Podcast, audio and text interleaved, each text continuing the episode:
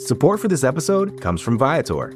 Experiences are what people love the most about travel. That's why Viator has over 300,000 bookable experiences, so there's always something for everyone. They offer everything from simple tours to extreme adventures. Plus, Viator's travel experiences have millions of real traveler reviews, so you have the information you need to book the best activities for your trip. Download the Viator app now and use code Viator10 for 10% off your first booking in the app. One app, over 300,000 travel experiences you'll remember. Do more with Viator. Support for this podcast comes from Smartwater. Want to get a little more from every sip? Smartwater Alkaline doesn't just taste crisp and pure, it's loaded with everything you need to perform at your best, whether you're running marathons or boardroom meetings. Elevate how you hydrate and pick up a Smartwater Alkaline today. To learn more, visit drinksmartwater.com. It's the Mixed Martial Arts Hour with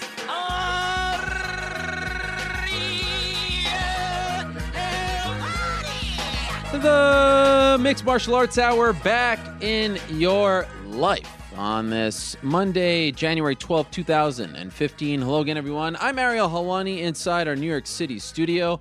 Thank you so much for joining us on a frigid Monday here in New York City. Frigid times. January, the heart of it all. Very cold all over the United States, but uh, it's very warm in here. And I hope if you are at home right now or at work or somewhere in between, maybe on a commute somewhere, I hope you're you're checking us out and uh, excited about today's show because you know what, I am as well. Relatively quiet weekend in the world of mixed martial arts. There was an RFA show, but other than that, not much action. Perhaps giving us time to catch our breath for the next three weeks. Very busy three weeks. Uh, this weekend, World Series of Fighting, Bellator, and the UFC all have events, pretty big events. Of course, we'll talk about those. We know about Conor McGregor in Boston. That is this Sunday. Very interesting turn of events for the UFC because Conor McGregor will be fighting Dennis Siver in Boston. All accounts right now seem to be that the arena is close to sold out and the event, at least the prelims, will be going on at the same time as the New England Patriots versus the Indianapolis Colts, which will be taking place just a few miles away at Foxborough Stadium. So there'll be some competition. But uh, if you're worried about media coverage or fan interest, it appears to be that uh, that won't be a problem because most of the tickets are sold out. It's all Conor McGregor week right now. Fox Sports 1 doing a bunch of new shows about him, and there's one airing tonight if you're watching this live, 7.30 p.m. Eastern Time. I have a small part in it. It's called UFC Rising. It's a beautiful show. I suggest you check it out. And then, of course, next week we have the Sweden event. And then January 31st, it's Nick Diaz versus Anderson Silva. So, what are we talking about today on this show?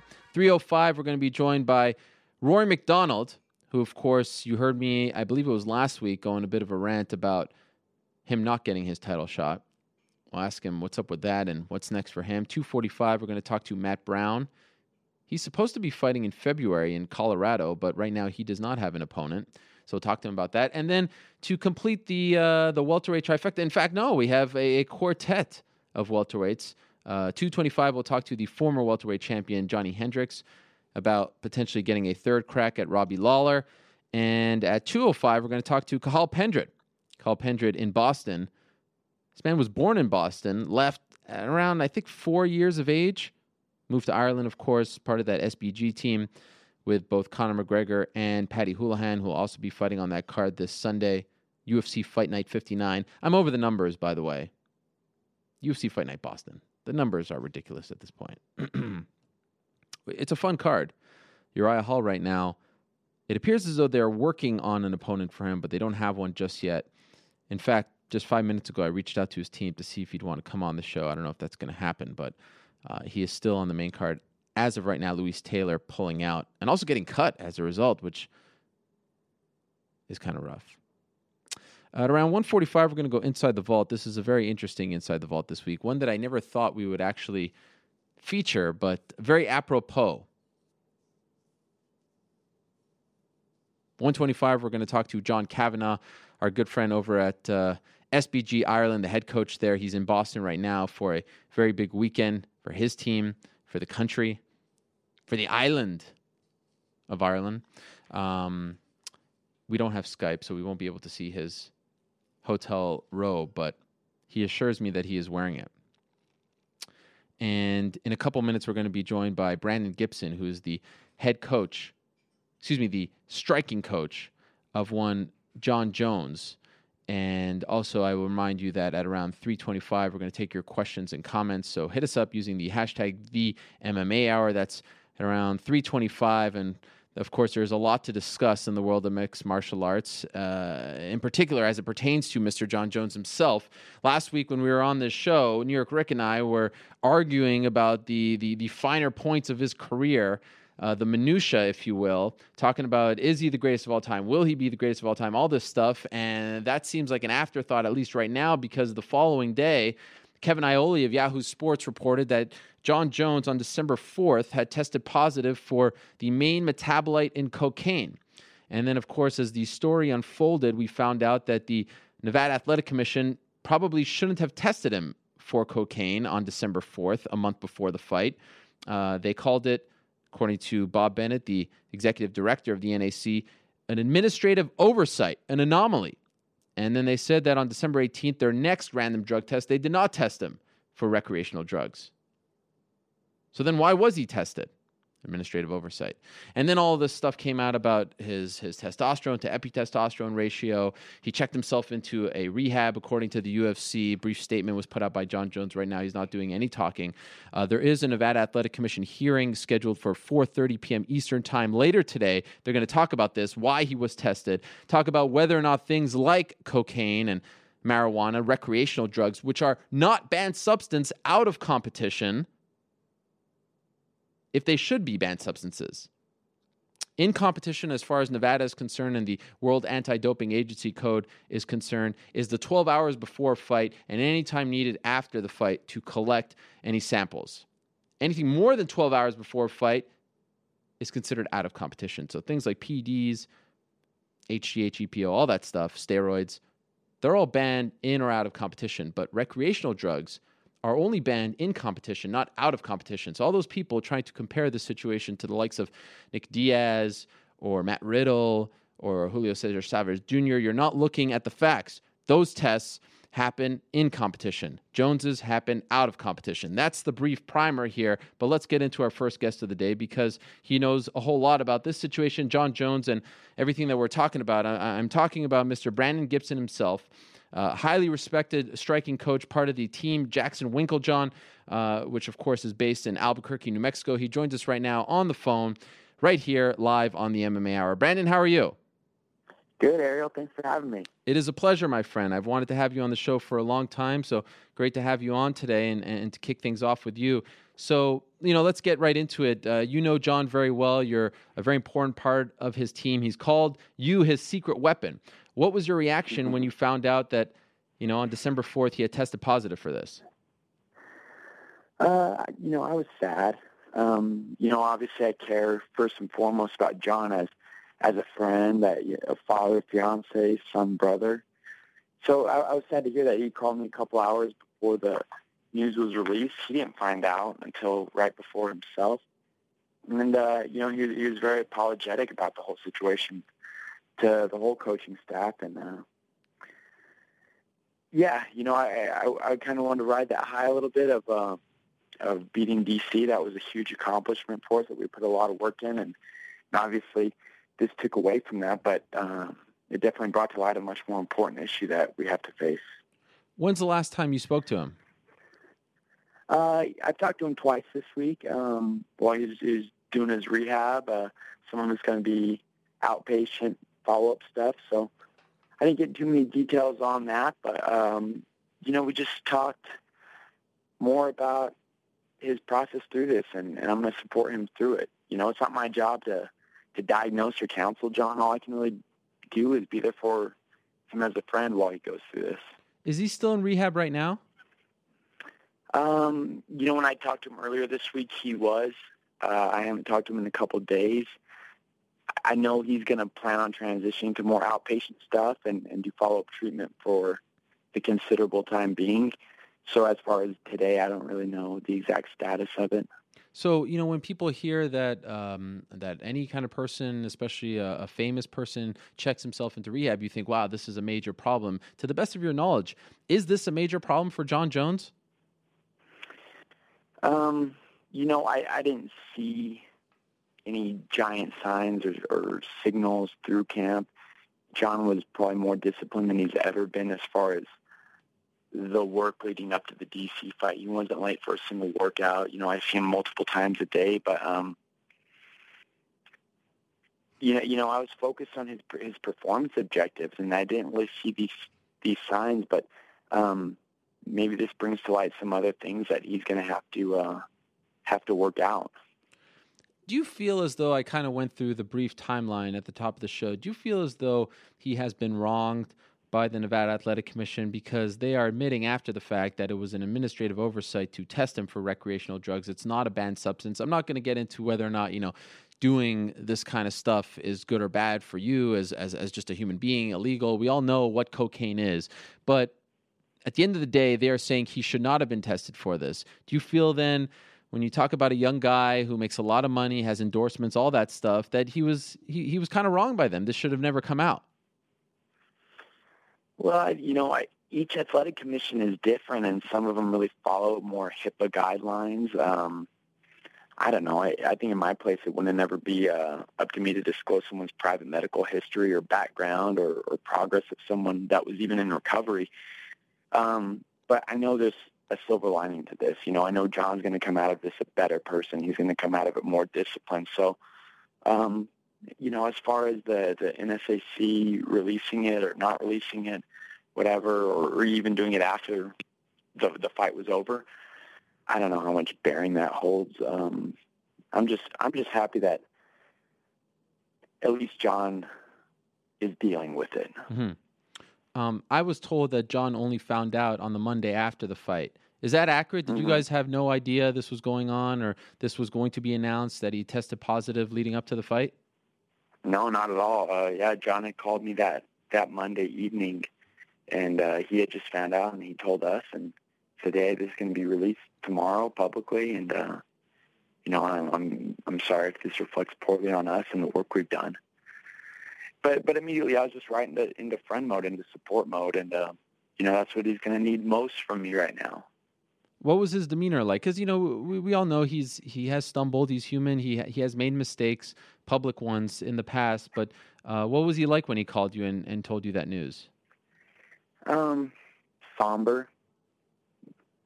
You know, and I I told him, hey, I'm I'm going to be there for you. I'm I'm going to show a lot of patience through this and uh and stay focused on the objective and the goal of coming out of this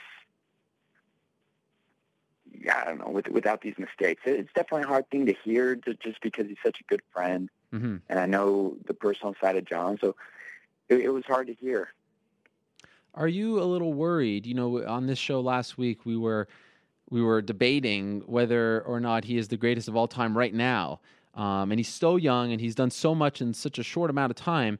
Are you worried that he might cut off his greatness. Like I, I, threw out a theory last week that if he's able to rebound from this in the short term, he's going to make a whole lot more money. You know how people like to dissect good guy, bad, uh, good guy Jon Jones versus bad guy Jon Jones. But long term, are you worried that much like many other combat sports stars, that he might not fulfill his greatness if he gets involved with all this stuff? You know, it kind of reminds me of a like a famous Cus D'Amato quote where like nothing's more tragic than seeing a fighter be defeated by himself. Mm. You know, and I think when John is focused and disciplined, uh, he he is the greatest fighter of of his generation and maybe the greatest mixed martial artist of all time. I try not to think of it in those terms because, you know, as John's coach, I'm always worried about the next practice and the next sparring session and kind of tackling it one workout at a time, one day at a time. But um, yeah, I think there's some some truth to that, and uh, I, I don't want to see John ever derail himself. I know he's capable of great things. I know as a team we're capable of great things, and if we keep this uh, this course on the proper navigation, we we can accomplish that. You know, after his win over Daniel Cormier, he was talking about how excited he was to move to Albuquerque full time because the gut would no longer appear. He'd be in the gym. You know, after a week uh, of, of, completing the fight, he was going to be in the gym. It, it was somewhat, you know. Uh, uh, it was talked about often that you know after a fight he would go back to upstate New York and disappear for a few months, and then getting that fight, he'd come back to Albuquerque and and and start to shed those those pounds in that gut. Uh, do you feel like now, more so than ever, it is a blessing in disguise that he is moving to Albuquerque? He'll be around you guys full time, and you can help him get back on track.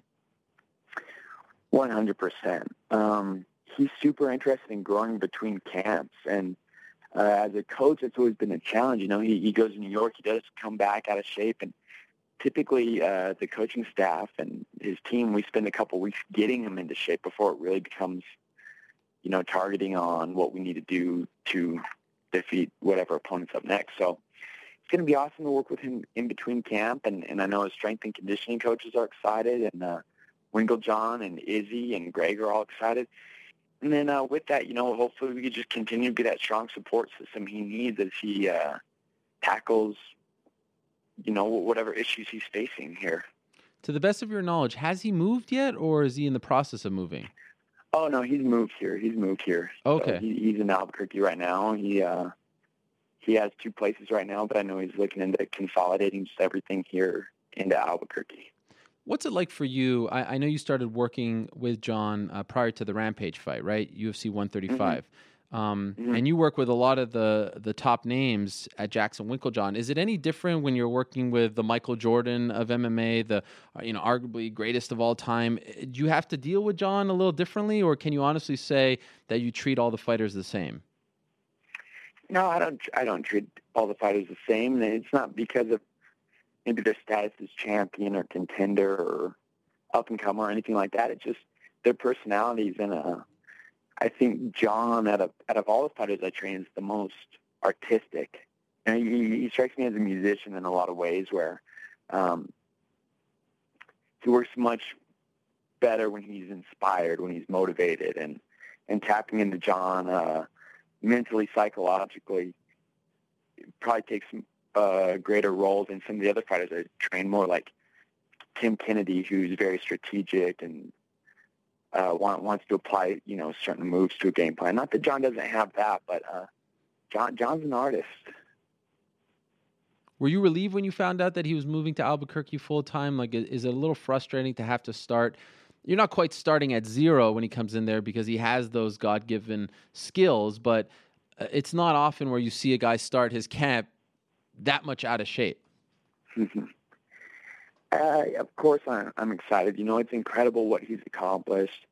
Um, do, doing it the way we have done it, but seeing him get stronger, and th- there's definitely areas we need to improve on with John, offensively and defensively. So it, it's great to be able to tackle these things right now, complement his already incredible skill set, but not having a, a specific opponent in mind. You know, maybe Gus, maybe Rumble but right now, it's like, hey, let's just make a better Jon Jones. Mm. And uh, that that's what I'm really excited about. And I'm excited for him just as a teammate to help be pushing these other guys. You know, we'll have Alistair coming back soon and Arlovsky coming back soon. And we have some great up-and-comer middleweights. So just John as kind of a becoming a team leader. So, and thing, you know, John, John, John's getting, he's, sorry, Ariel, but John's getting older. So you know, some of these earlier camps when he was a young champion, it was easy for him to bounce back in shape. And, you know, it's not going to be that much easier as he gets older and older. So um, him maintaining that strength year-round will be that much more important for us. So, of course, you focus on the striking aspect of the game.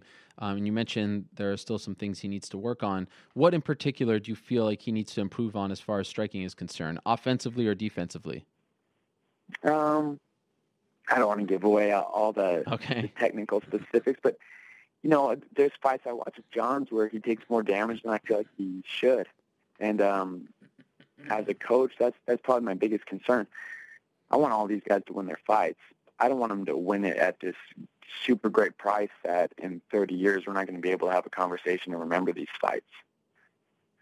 That that's much more important to me. So the less trauma, the less injury all my fighters can take, the the better it is for for them, for their families, and for all of our futures.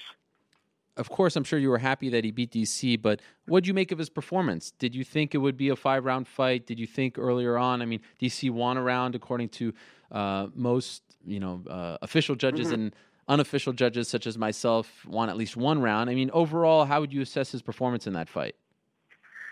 I, I thought John did an incredible job. I think there was more pressure on him in this fight than we'd ever faced. And uh, DC, wow, what a great martial artist. You know, we knew we had our hands full before this fight was even announced. He's been on our radar for a long time, and uh, DC's skill set is is amazing. Um, I didn't think we'd be able to finish him. I, I was thinking it was going to be a five round, you know, a grueling pace, um, a hard fought battle where we'd have to take away uh, some of the areas DC was comfortable in. He, you know, DC was king of controlling the pace in a lot of his fights. You know, Barnett and Mir and, and Henderson, and we were going to have to be the ones to dictate that pace. And I think John did a really good job of that, um, not allowing DC to rest, keeping the pressure on him out grinding him up against the fence. So I, I, was really pleased with the performance. I was pleased with the camp, and uh, I think he applied a lot of uh, the things we really focused on throughout the fight. Do you have a preference as to who he fights next? Uh, I know he's going through a lot of stuff, but everyone's assuming and hoping he does fight again. Uh, would you prefer it's the rematch against Gustafsson to uh, perhaps shut out those doubters, or do you want a fresh opponent in Anthony Rumble Johnson? Well, you know, I think John John wants to fight a lot this year. I think he wants to come out of this rehab situation stronger. I think he wants to stay more active this year, and especially being at Albuquerque, he he just wants to be active. Um, you know, he only fought w- once last year, so it would be great to see him go three times this year. As far as the opponent, um, you know, I'm super intrigued with the the Gus and Rumble matchup. The first Gustafsson fight was one of the worst. I don't want to say worst, but um, it was a rough camp.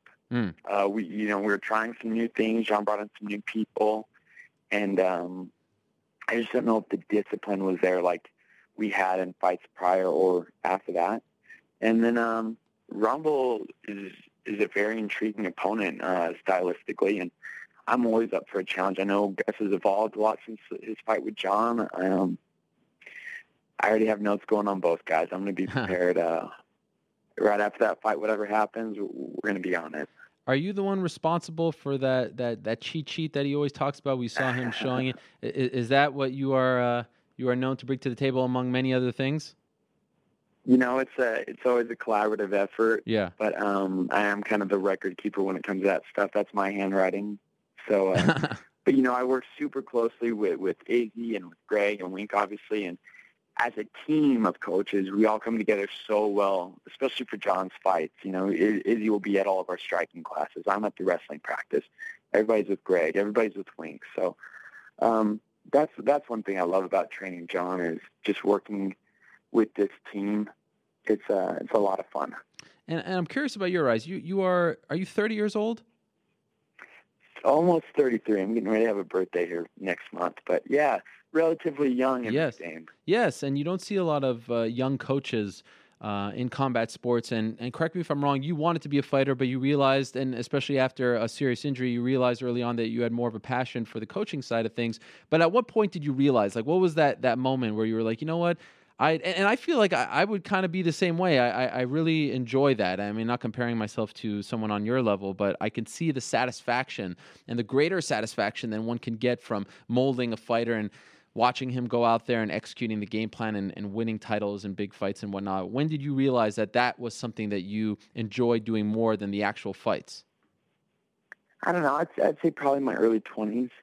I've been a lifelong martial artist. I started at, at six years old. I was one of the late 80s karate boom kids, you know, but I, I was always evolving as a martial artist in Albuquerque being such a great fight town. It was always easy to to find martial arts. You know, I grew up with people like Holly Holm and Diego Sanchez and Carlos Condit. Albuquerque is a small community, um, and and there's really only so many places to to work out and practice. So um, I think I was fortunate to find Greg and Wink at a young age, and um, you know sometimes I look at this like if I was a, a classical pianist, I'd be learning at the highest level, or if I was a, a painter, I'd be studying under great masters, and that that's what I feel like I have. And uh, I always felt like watching Greg and Wink teach it. I saw the passion they put into it. Uh, I saw the, the enjoyment they got out of it, and I found myself, you know, uh, guiding other fighters from a young age. And I did have a pretty serious uh, injury training. I had a tib fib fracture like Anderson, Mm. and um, I came to this this crossroads. And I remember talking with my wife about it. Like I've been do, I've been walking to a dojo every day after school or work since I was a little boy, and it wasn't something I was ready to give up. And I knew I had a natural leadership capabilities and, and a lot to offer. So it just seemed like an easy transition. I remember talking with Greg Wink and saying, "Hey, I want to help the fighters," and they said, "Yeah, absolutely, Brandon." So it started with a, a kids class and helping out some amateurs here and there, and then uh, man, it, it seemed like just a short time later, I was I was cornering world title fights with Carlos and with John, and uh, just an incredible uh, group to be a part of. And what's it like being either around the same age, perhaps at times younger than the guys that you're working with? Do you feel like you you get that respect that guys like Greg Jackson and Mike Winkeljohn get? Absolutely. Um, but it it's a surreal feeling at times to be able to work with guys that I was watching from a very young age and and almost idolizing to a point like Alistair or Andre. Um, but I think my technique and skill set speaks volumes where, you know, I'm, I'm not BSing my way through this. They come in and they hit mitts and they see the value I have and uh, the knowledge I have about it all, and then they're just as excited to work with me as I am with them. Uh, two last quick things. Uh, the the fun never stops for you. I know you were at the RFA event this past weekend. You're going to be in Boston, right? Joby Sanchez is one of your guys, correct? Yeah, young Joby, I'm excited for him. He's uh, he's taking on Tateki, and um, Joby took his first UFC fight at super short notice. It was about ten days, and we we had a close fought fight with Wilson Reis. And now I'm excited, you know, to see Joby with a full training camp and a game plan and strategy going into this to for for him to make his mark. I was just talking to uh, our guy in New York Rick here before the fight, and I feel like most young fighters, like a Joby Sanchez, who there seems to be you know a, a, lot of promise surrounding them, they only get a chance to fight in the UFC in these short notice opportunities. That, that, that's their only shot. And sometimes it must be frustrating, I would imagine, for the coach because you see them going on this path and then bang, they get that big opportunity 10 days, one week notice, and you have to expedite the whole process and there's the nerves and all that stuff. For you, was it kind of mixed feelings? You see this guy that you've been working with for quite some time make it to the UFC, but you know, they come out there, they don't have enough time to prepare for everything that goes into a UFC fight, they lose, and now it this is really the UFC debut, if you know what I'm saying. Is is that how you feel? Uh, I do feel this way. You know, it's um, you're so excited for them to to get the call, and that's their dream. So there's never any discouragement from our side to say, hey, you know, let's let's take it down the road. That offer will still be there, hopefully, but nothing's guaranteed. Um, so so we are forced to take these fights at times, and um, you know, it didn't go our way as far as the victory on this first go round, but uh, you know, it was my job to help him put it all into perspective and keep him hungry and keep him motivated and uh, keep his confidence up. And I think Joby did a really good job of that. And I think uh, Sunday night at the fight, he, he'll show everything he's carried with him from that experience. Final thing, uh, this is, as far as I'm concerned, one of the first times that we're hearing from someone involved in the Jon Jones camp and team. Um, what's the message? What's the message for his fans and for the doubters, for everyone involved about Jon Jones, where he stands right now in his career? Um, you know, I, I'm confident that he's going to come out of this stronger than ever. I think he's going to be more disciplined than ever. I think he's going to really make the most out of Albuquerque being his home. And uh, we're not going to have to call it a comeback. I, I think John's next fight, we're going to see an even greater Jon Jones than what we saw with the DC fight, and uh, I think he's going to continue to fight off these temptations and become a stronger man through all of this. Thank you very much, Brandon. Appreciate it. Best of luck to you this Sunday, and uh, obviously, if you speak to John, best of luck to him as well. Thank you for having me. Thank you for having me, Ariel. I appreciate it. All right, there he is, Brandon Gibson, one of the best young coaches in mixed martial arts, part of Team uh, Jackson Winkeljohn in Albuquerque, New Mexico. Uh, a tough week for Jon Jones coming off that amazing performance against Daniel Cormier, um, and hopefully sooner rather than later we will hear from him as he attempts to rebound from all of this and continue on his winning ways. Uh, a brief update on the story that we talked about early in the show. Uriah Hall has found an opponent. FoxSports.com reporting that he will face Ronald Stallings, the choir boy, a former Strikeforce fighter, had a cup of coffee with Strikeforce. He is 12 and 6. Uh, his most recent fight in November of 2014, he lost to Tim Williams.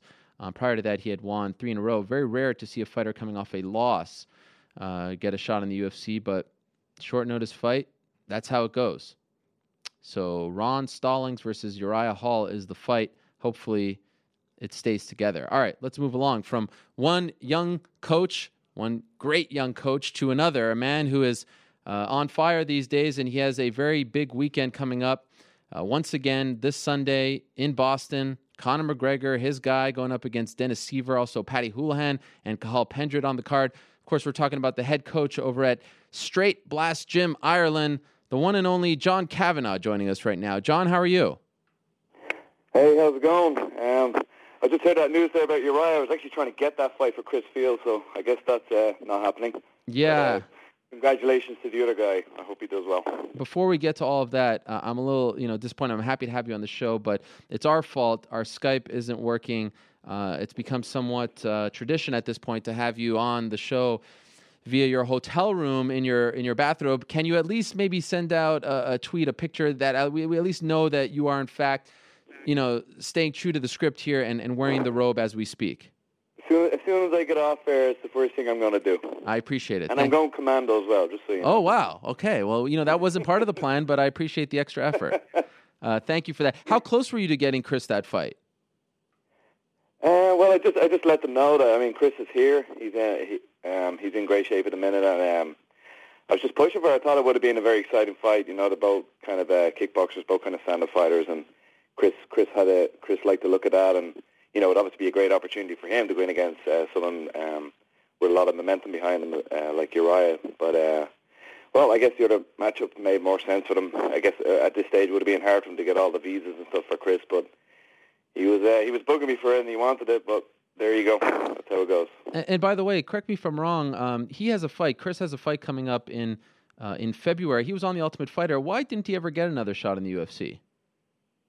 Uh, just the way it worked out at the time, I guess. Um, but he's he's he's with a great organisation now, BAMMA in the UK, and he has a good matchup in February. So he's he's been on a great run in the gym the last couple of months. He's really found um, really found his love for training again and uh, he's had a nice uh, step up in his skill level.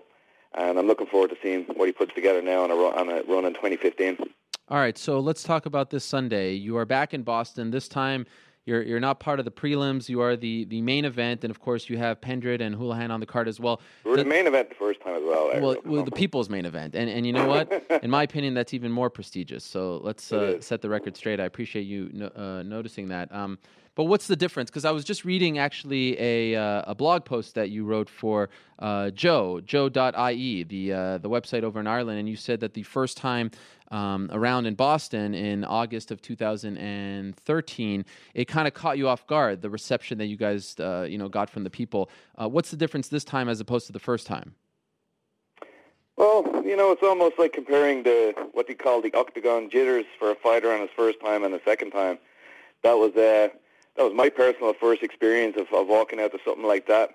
Um, just had never felt that before. We d- we didn't actually know until afterwards it was a blackout treatment, but still to walk in, the lights come on, and and um, I'm not sure. I think there was about 30, 12 or thirteen thousand people in attendance that night, and I just had never heard a crowd like that. It didn't didn't face Conor at all, but for me, it, it did catch me for a second or two, and then I I got focused again. But since then, now we've had obviously the UFC Dublin event, which was which kind of blew that one out of the water. But this this looks set to blow uh, both of them out of the water because, uh, as far as I'm aware, it's pretty much a full house and over 10% of the tickets are gone to Ireland, and uh, and now obviously we have a lot more momentum behind us. It's it's main event. I have two other guys in the card, so it's going to be um, another historic night on this journey. And uh, I screwed up. Uh, that blog post wasn't for Joe; it was for the Score.ie, correct?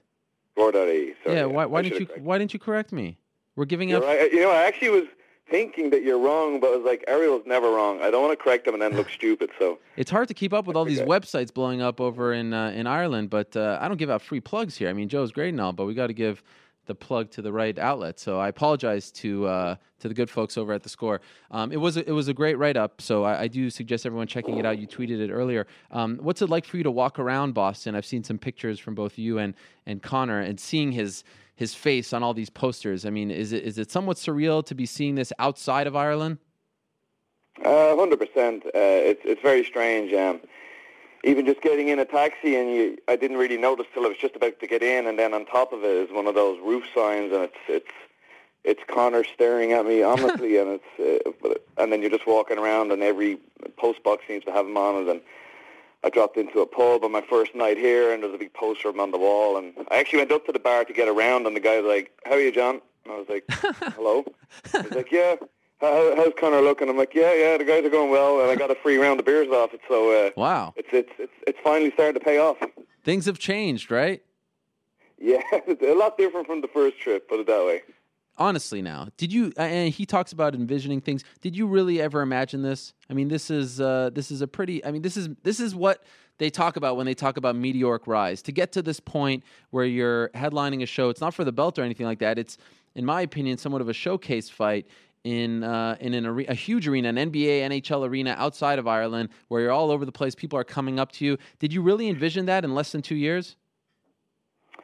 Um, if I'm being honest, no, uh, I I didn't know that. We were just we were just busy working away in a little a little uh, small gym in Dublin and just taking European fights, and you know that's that's just how it was going. I I, I never really I'm not a really what are you going to do in a year from now type guy. I just I'm just focusing on today, and then tomorrow seems to look after itself. But to be actually here and, and, and just to see how, how it's coming on, and he seems to be I can't turn on a TV channel without him staring at me. It's it, it is it is definitely um, it's definitely very cool, but it's but it's a, a fairly surreal experience as well.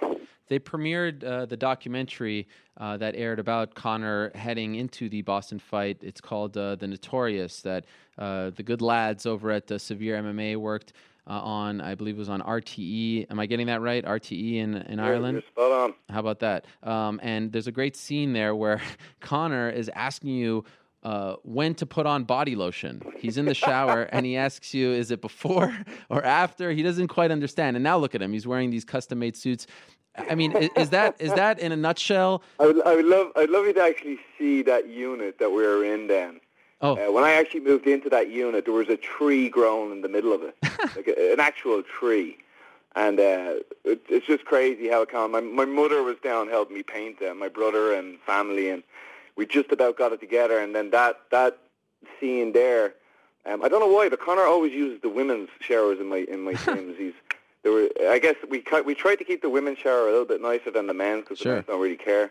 So Conor seems to drift into the women's. He's always the last one in the gym. It's not like he's going in there and kicking girls out around like that, but he tends to use that. And and it's, it was a tiny little room, freezing cold, and then yeah, like you said, the the job of a coach is a lot more than teaching martial arts. Let's put it that way. I loved it. I love how he he called upon you to explain this to him. And by the way, now you're in a new venue, right? A, a state of the art venue.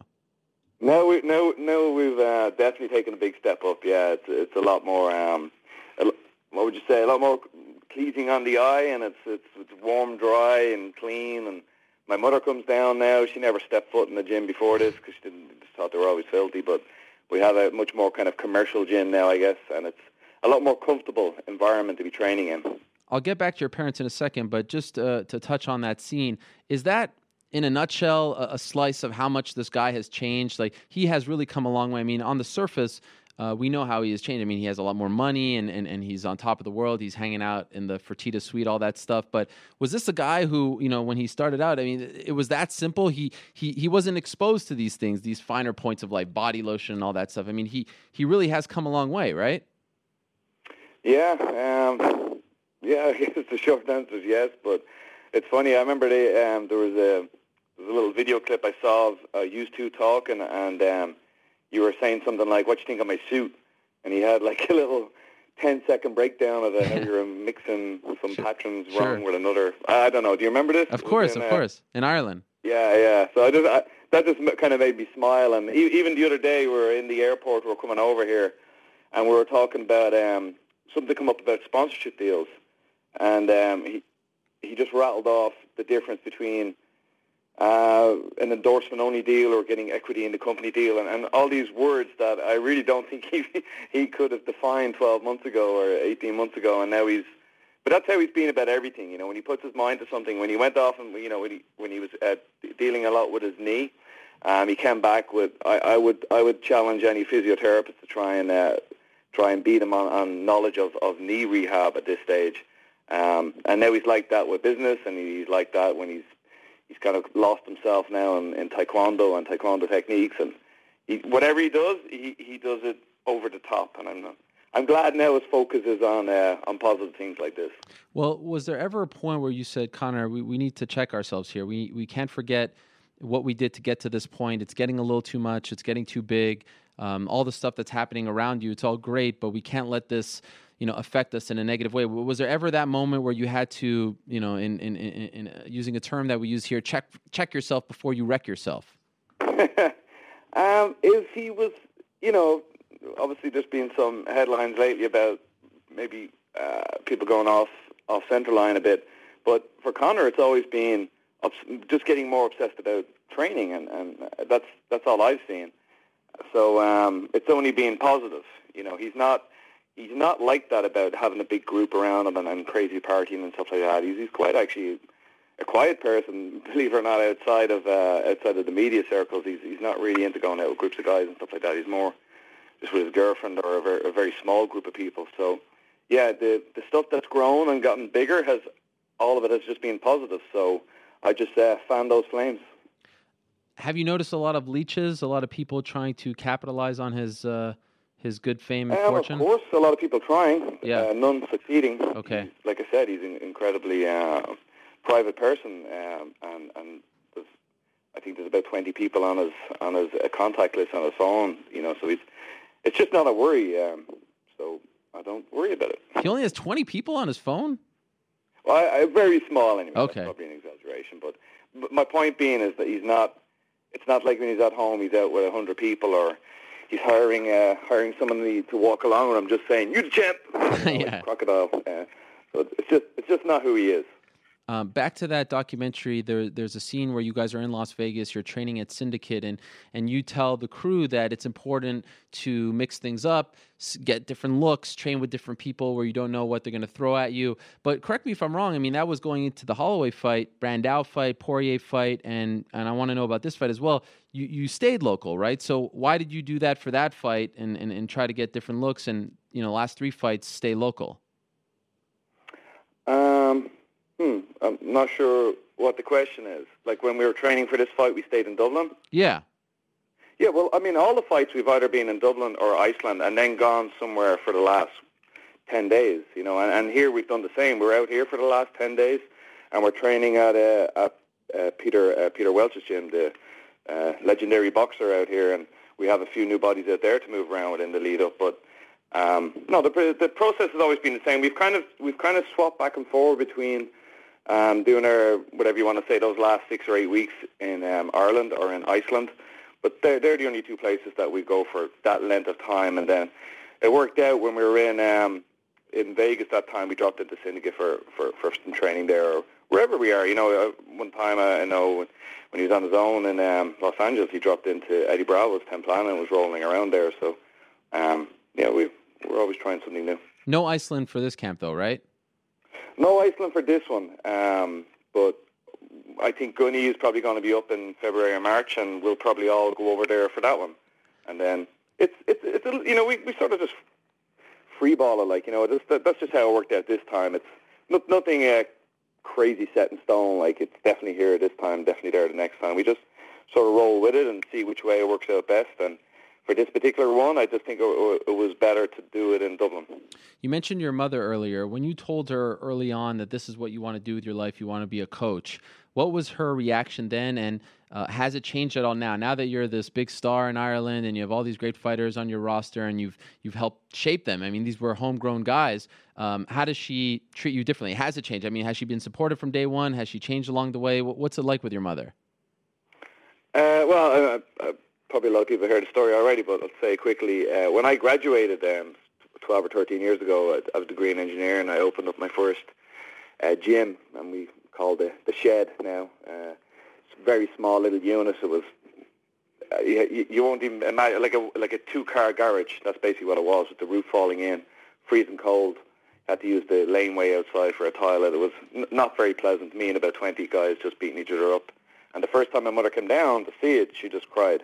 She thought I was throwing away my life. You know, what the hell are you doing five years of university for to end up doing this?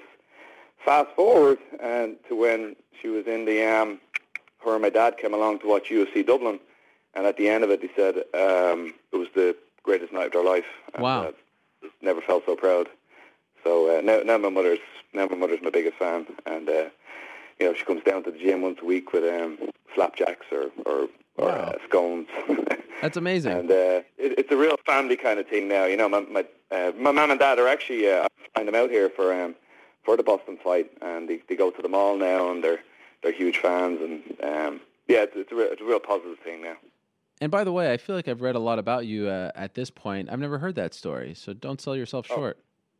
Okay, I thought It's, I it's a great story. before, Well, maybe maybe I missed it along the way, but that's great. What's it like seeing your mother cry when you decide that this is what you're going to do, and, and, and she has those fears and doubts? What's that like for you? Did you start doubting yourself? Yeah, it was it was, it was hard to take, and um, uh, you know, my dad as well was was was trying to talk me out, but but I can completely understand where they're coming from now. I look back, you know, as I guess I was 24, 25, and um, it, you know, back then you got to realize even the UFC wasn't all that big. It was, you know, it, I forget even what UFC it was. Uh, We're talking UFC 35 or something or 40. So there was no. It wasn't like I was saying to myself, okay, if I really do this well and uh, and I can bring up some fighters maybe in a decade or two, there's going to be a career in this. But that wasn't my goal, or that wasn't my motivation. My motivation wasn't that I was going to have uh, money or anything like that with this. It was that it was that um, I was doing something that I loved, and if, if something would come along with that, it was great. At the time, I had to do. I was, I was a bouncer five nights a week, and I was doing uh, some building work at the weekends, and then I was training uh, all day. But I but I loved it. Uh, hold on a second. Oh, Every I, I get my door knocked. I swear to God. Here we go. Hello. All right, go ahead. Yeah. Just drop that in there. Sorry about this, Ariel. oh, no problem. This is uh, the beauty of uh, live radio. Cheers. Thanks a lot. What do we get? Um, is that is that room service? Someone keeps stealing my "Do Not Disturb" sign. Oh, my I think it's cold, but I can't prove it. but every morning I get the door hammered down by Lakeisha or something like that, and they they keep barging in to try and tidy my room. And then the ne- I get a new "Do Not Disturb" sign dropped up, and then the next morning it's gone again. I'm I'm sure it's Carl or Chris, but I have to set up a camera or something to try and catch them. Are you one of those guys who doesn't like uh, people cleaning your room? Because I also noticed in that documentary, your room, uh, the one that you were sharing with uh, Conor, was a bit of a mess. With all due respect. Uh, it's probably not top of my priority list to be. Uh, But, but are you one of those guys that doesn't like anyone coming into your room for the entire duration of your stay? Because I know people like that. I, I don't mind like if I like the you know the do not disturb sign is there, and then because I get up kind of late because you know we're training every night at ten o'clock, and then I don't get sleep till pretty late, and then I like to you know stay in bed till eleven or twelve, and then get up, and then I'll take the sign off and go off for the day, and then they can do what they want. But it's first of all the hotel room. I don't know what's going on, but there seems to be like the sound of a jackhammer going off the whole time. Oh, I don't know whether it's construction outside or it's the um, what you call it, the AC, uh, the air conditioning, the, the heating. It's really loud, so it's keeping me up all night. I barely drift off. And then they don't even knock the door with a hand. They knock it with a key. So it's this real kind of high-pitched knocking on the door.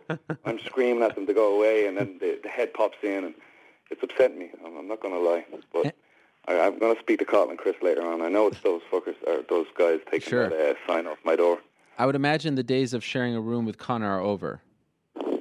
Uh, no, his girlfriend Dee is over, so he's he's next door to me, and I'm here. And then the lads, uh, Chris and Cathal, are down the hallway, and Paddy and Ash are over here as well. Um, okay, so let's go to this fight here.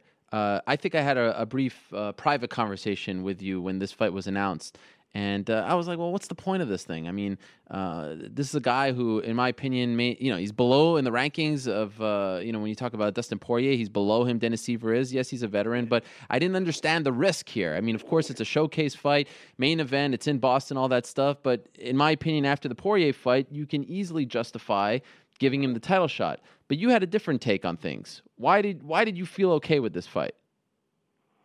Um, well, uh, yeah, I've seen that online. I go, what's the point of this fight? Well, the point of this fight, he wins, he gets a title fight. That that seems a pretty good sure. incentive to me. Um, and also, he gets paid very well for it. So if those if those two things don't get you up in the morning, I'm not sure what will. Um, I, I know where you're coming from. Maybe maybe there's arguments made if you're if you're looking at this purely from a Olympic sport, kind of amateur sport level about facing different people, et cetera, et cetera. But the the reality is, it's it's um, it's going to be an inch. It's going to be an exciting fight. You know, you got two guys that are more strikers than than grapplers, um, and well, there's no other way to say it. Like Dennis, Dennis is there to make Conor look good. He's going to get cleanly knocked out, which will which will set up a nice uh, highlight reel and set up a nice uh, main event title fight in Ireland in a couple of months' time. Would you agree, though, that this is a showcase fight? I mean, even the promotion has been very one-sided. Um, if I'm being honest, I think all been showcase fights. Um, I, I thought Dustin was going to make Conor look great.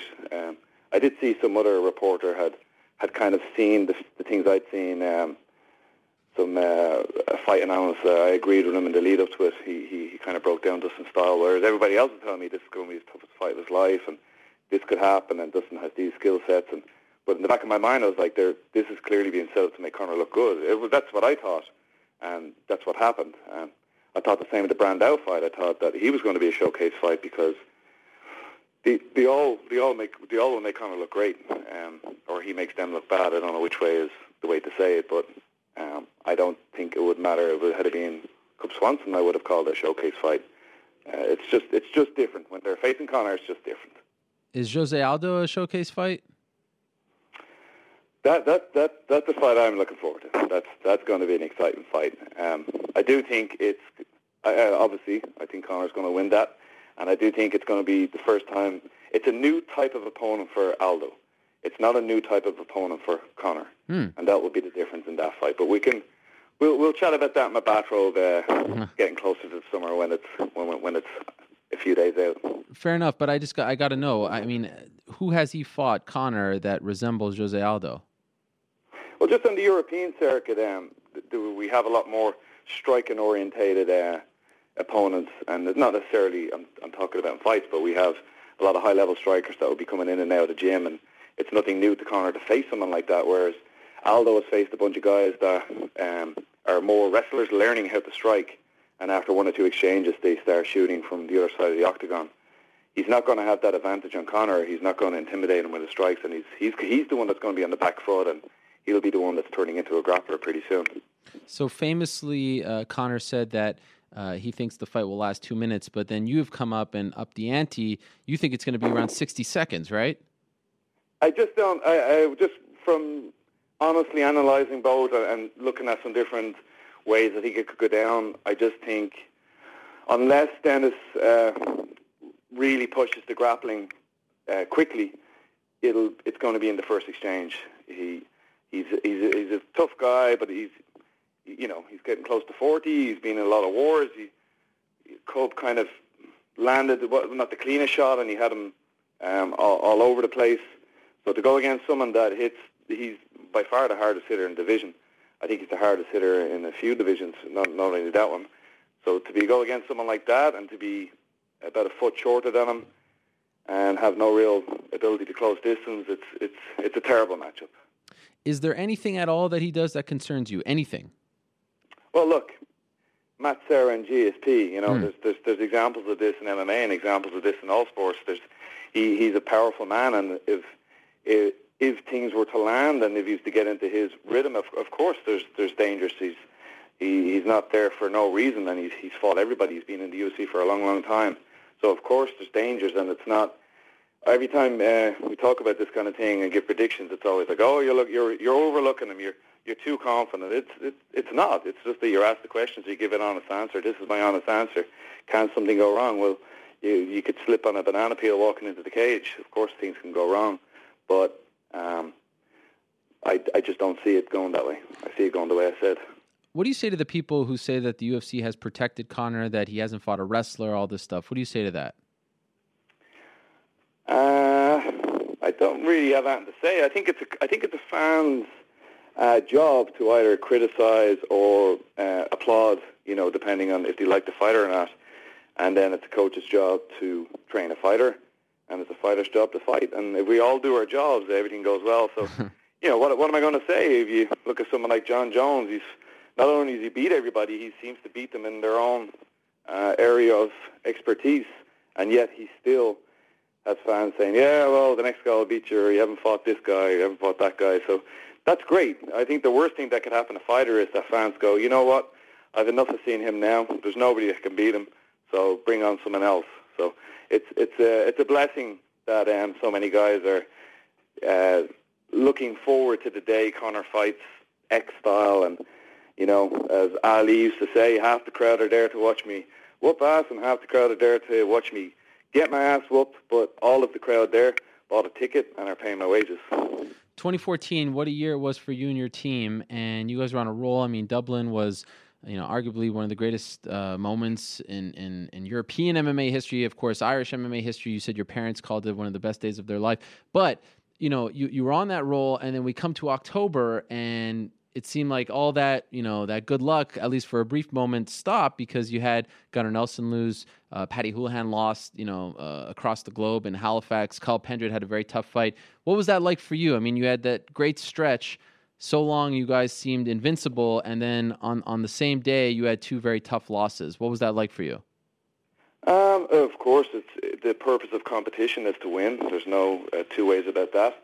So to have a loss is, is, is a setback, and it's um, it's never a good day. But when you're in the UFC and you're fighting at this level, uh, you've got to know that you know we're not going to run through everybody. That's that's just how it is. I have a big team. I have a lot of fighters, and I hope a lot more get in. And uh, shout out to Paul Redmond, the, the friend of the gym. He gets trained by my friend Andy Ryan, just after being signed as well. So we're you know we, we've a lot of Irish people, a lot of people coming in, and this, there's going to be tough fights like that.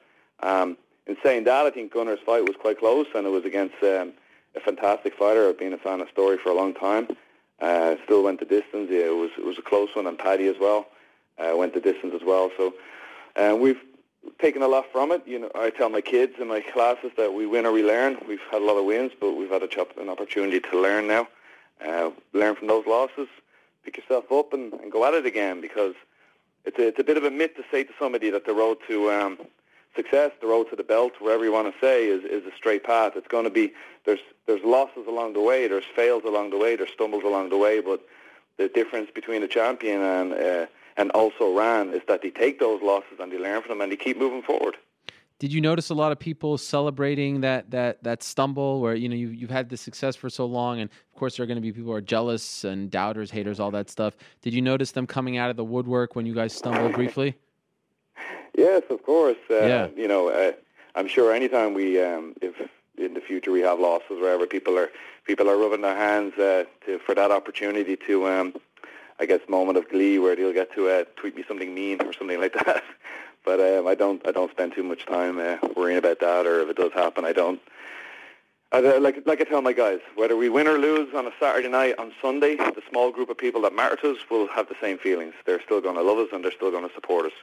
It's nice to have, um, you know, at this stage, I guess tens of thousands of people talking about us either in a positive or in a negative light, but it really doesn't make any difference to the 20 or 30 people that each of my guys has close to them, and it's it's them that we're it's for ourselves and for them that we're that we're doing this, that we're on this journey for.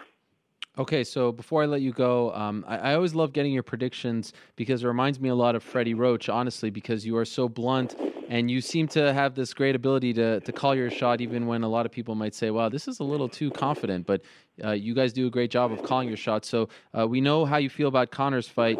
What are you expecting to see from the Pendred fight and as well Paddy Holohan? Yeah, okay. Well, I guess we'll keep the tradition up, so I'll, I'll make my predictions. Uh, Sure. um, let me see. Uh, I would say I like the way Cole's opponent kind of comes to fight and comes to look for the finish himself. So I think the fact that it's going to be a nice open fight like that, the last one was a little bit, um, um, ju- just didn't get a flow going. But I think this one's going to have a much better flow. Um, I can I can see uh, I can see Cole uh, possibly getting uh, getting a, a choke of some sort finish. Um, not not exactly sure what, but I'll, I'll go I'll go with choke in round two. All right. And what about uh, Paddy Holohan, who I also read on that blog of yours from uh, thescore.ie that uh, you almost feel like the loss in his last fight was somewhat of a blessing because it, it, it kind of, you know, it erased all that talk now of being undefeated and keeping that streak going, right? Yeah, you know, this it's it's it's a burden for anybody to keep. Um, well, I'd say almost anybody. Like, uh, I don't had no effect on, on one way or the other, but there's not too many humans like him on the planet. Um, but I do see a kind of a, a, a refreshed looking Paddy, just that kind of that's behind him now. Um, he had an opportunity. To, he took some time off and you know spent time with his family, and then he just come back to the gym. I just saw a, a sort of a new approach to him, and um, I'm, I am very excited for this fight. It, it, this guy is another tall guy. Um, he seems like a pretty decent striker. He's got got interesting um, interesting techniques. He's a little bit kind of wild. I think Paddy's a slightly uh, cleaner uh, fighter. Um, but anyway, uh, I could see I could see that one being. Um, I think it's actually going to be the same as the as the Penders fight. I can see Paddy getting a submission victory, Mm. uh, choke victory, um, maybe in the first round. Paddy Holohan versus Shane Howell, Cathal Pendred versus Sean Spencer. We can't forget Norman Parke. I know he's from Northern Ireland, but close enough, at least for our purposes, against Gleison Tibau. And then, of course, Conor McGregor versus Dennis Siver. Final question to you, John. Have you been told that if you win on Saturday in the main event, excuse me, Sunday, it's, it's weird to say Sunday, um, if you guys win that main event fight against Dennis Siver, that there will be a stadium event headlined by McGregor versus Aldo in Ireland later this year? That's the big rumor. Have you been told that? Um, I, I, to be honest, like this is like Conor kind of more deals with them than I would. I've I've got a big team. I've got a big gym. I don't. I'm not so much involved in that kind of management stuff. You know, Conor has a manager, and I just I, I know that this fight on Sunday. I've I've read Dana saying that uh, if he wins this fight, he gets the the title fight. Um, I know that there's that there's talk of uh, some of the big football stadiums here have have certain dates booked off. Uh, I know, I've had people get on to me to say that they've rang them and apparently there's bookings made on certain dates that the, stadium won't say what, what it's for, but it's not for a soccer event anyway. So there's, there's a lot of rumours going around. It's exciting times, but I can't see why it wouldn't happen. You know, it just it just makes sense because he will sell out 90,000 tickets in an afternoon in Ireland now. People have no idea what it's like um, for, for, for him and for the for the rest of us in, in, in Dublin and Ireland right now. Just the, the level of momentum that's going and and the whole the whole country going crazy for this sport now. So I, I just can't visualize how it wouldn't happen. Well, first things first, this Sunday, Fox Sports 1, Conor McGregor versus Dennis Siver. Uh, John, always a pleasure. Great to catch up with you before these fights. I want to see that picture just to make sure. You, you don't have to show us the. Um, the, the underneath shot, just you know, just the, the surface shot will suffice. And uh, I look forward to seeing you and the team out in Boston in a couple of days. Best of luck to you guys. Yeah, I'll bring over my uh, I'll bring over my motor to you. Yeah, you can say hello to my mom. I would love it. I would love nothing more. Thank you, John. brother. All the best. There he is, John Kavanagh, SBG Ireland, talking about a big weekend for his team this Sunday in Boston. Now, we're talking about Dennis Siver, and we'll get into him a little later on. Uh, a, a little more, but you know it, this fight reminds me a lot of UFC 127. Remember UFC 127, George Sotiropoulos versus Dennis Siver in Australia. George Sotiropoulos had won eight in a row. He's from Australia, of course, and everyone thought one win and you're getting a title shot. Now, of course, wasn't on the scale that this fight against Conor McGregor is, but a lot of people were dismissing Dennis Siver in that fight, if you recall. A lot of people thought Sotiropoulos wins. He's going on to the title shot. This is a showcase fight, right, for him? Well, that brings us to Inside the Vault. I want to go back to UFC 127, February 27, 2011. Post fight, Dennis Siver defeated George Sotiropoulos via unanimous decision, a dominant win, and it, it halted Sotiropoulos' run. And, and by the way, Sotiropoulos has not won since then. He's, he's lost five in a row. He had won eight in a row, then lost to Dennis Siver on February 27, 2011. We spoke to Dennis after that big win. and It reminded me a lot of this situation. Could we see uh, a, a replay of that come Sunday? That would be a much bigger shock. It would be one of the biggest upsets in UFC history, in my opinion, given the way things have all shaped up here. But uh, I want to go back, go inside the vault, and look at our post fight interview with Dennis Siver from around four years ago. Here it is. Ariel Helwani post fight at UFC 127 alongside Dennis Siver, who defeated George Sotiropoulos tonight. And Dennis, congratulations on a big win. A lot of people were not picking you to win. You were a very big underdog. How good does this one feel? Ja, das ist ein super Gefühl. For the moment, I'm the luckiest guy in the world. And unfortunately, uh, a lot of uh, people here in the UFC subestimated me. And I hope I could uh, improve myself here with this uh, fight against George Sotiropoulos. Did you feel as though you were being served up to George? This is his home country. He's very close to getting a title shot, and, and that a lot of people weren't respecting you and thinking this was just sort of a stepping stone fight for George? Ja, das Gefühl war schon da, dass sie mich da hier als Fallobst benutzen oder als Bestätigung für Yes, unfortunately, I had this feeling too. But uh, I hope with this fight I could improve myself, and that is not true that I'm bad. I'm a best fighter. You know what I mean. You rocked him in in the first round. Um, how close do you think you were to finishing him in that first round? Ja, es war schon nah dran, aber auf dem Boden. Ähm, ich habe mich nicht getraut, ehrlich I gesagt. almost knocked him out in the stand, but um, I was not sure whether I get him on the ground. And that's the reason why I got back to the stand-up. You're known to be such a great, uh, you know, striker, um, but your takedown defense in this fight was fantastic, and, and he clearly wanted to try to take the fight to the ground. Talk about how you've developed uh, such a good takedown defense. Ja gut, äh, es war mir von Anfang an klar. Of course, I know that uh, George wanted to try, wanted to get me uh, on the on the ground for his uh, jiu-jitsu, uh, and that's why I trained with a lot of good wrestlers uh, to to complete my wrestling skills on the ground and my de- takedown defense. It works. So now that uh, obviously he has uh, this loss on his record and you just beat him, do you feel as though you should be uh, in the discussion for potentially maybe one or two fights away for fighting for the title?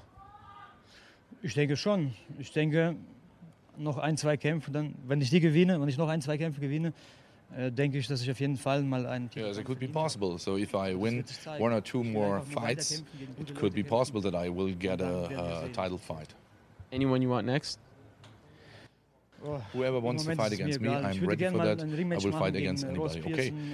Vielleicht, Melvin Gillar oder Melvin or Gillard. uh, you say wer halt immer im Ross Pearson again. den kämpfe ich. Wenn mir immer UFC im Weg yes, uh, and maybe dann Maynard. Why not? This is Those my would wish. be nice.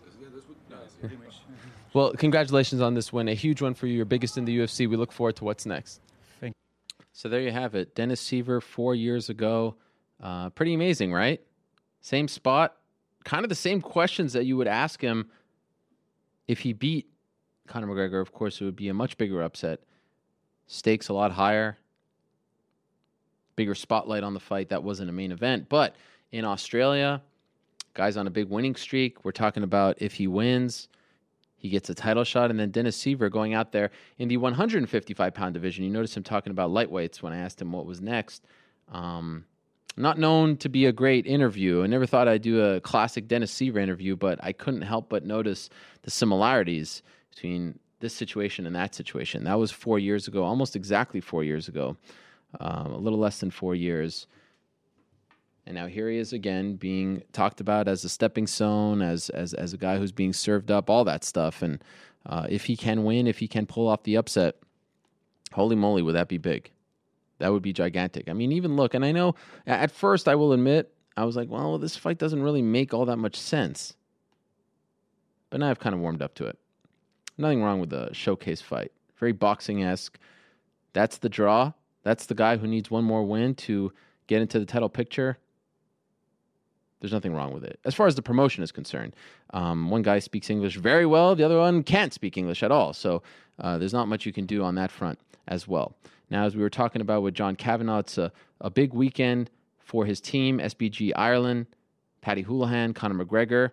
And our next guest at this time, this is a very personal fight for our next guest because he has wanted to fight in Boston, wanted to go back to Boston for quite some time. We will get into that and a whole lot more right now with Cathal Pendred, who meets Sean Spencer in the featured Fox Sports 1 prelim fight. Cathal, how are you? I'm good, Ariel. How are you? I'm doing great. Thank you very much for joining us. So, um, you're in Boston right now. You've been there since Thursday, correct? Yeah. Prior to arriving on Thursday of last week, when was the last time you had been in Boston? Uh, it would have been when I was four years of age. I think it was 1991. So it's been a long time, 23 years.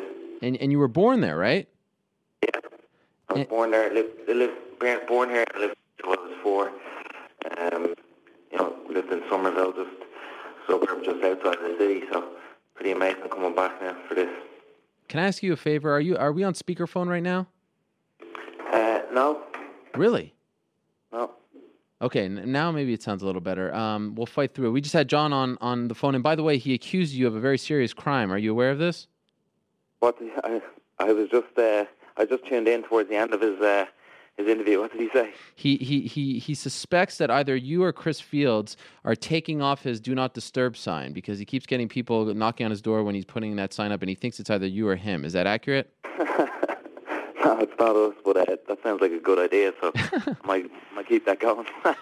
All right, so we know that when the UFC wanted to, uh, well, when they were coming back to Boston uh, just a couple of years ago, of course, when uh, Conor was on the prelims, that was something you wanted to be a part of. Uh, you you were told, and we had you on this show. You were told if you win your last fight, um, in Cage Warriors, you were going to get that shot, that debut in Boston. Of course, you get a chance to come back home and, and fight in front of your, your, your your fellow countrymen, right? Because you are, of course, an American citizen as well. You didn't get that opportunity. You had to go through the Ultimate Fighter. When you realized that you weren't getting that opportunity, how big of a blow to your ego? How devastating was it that you weren't getting that shot?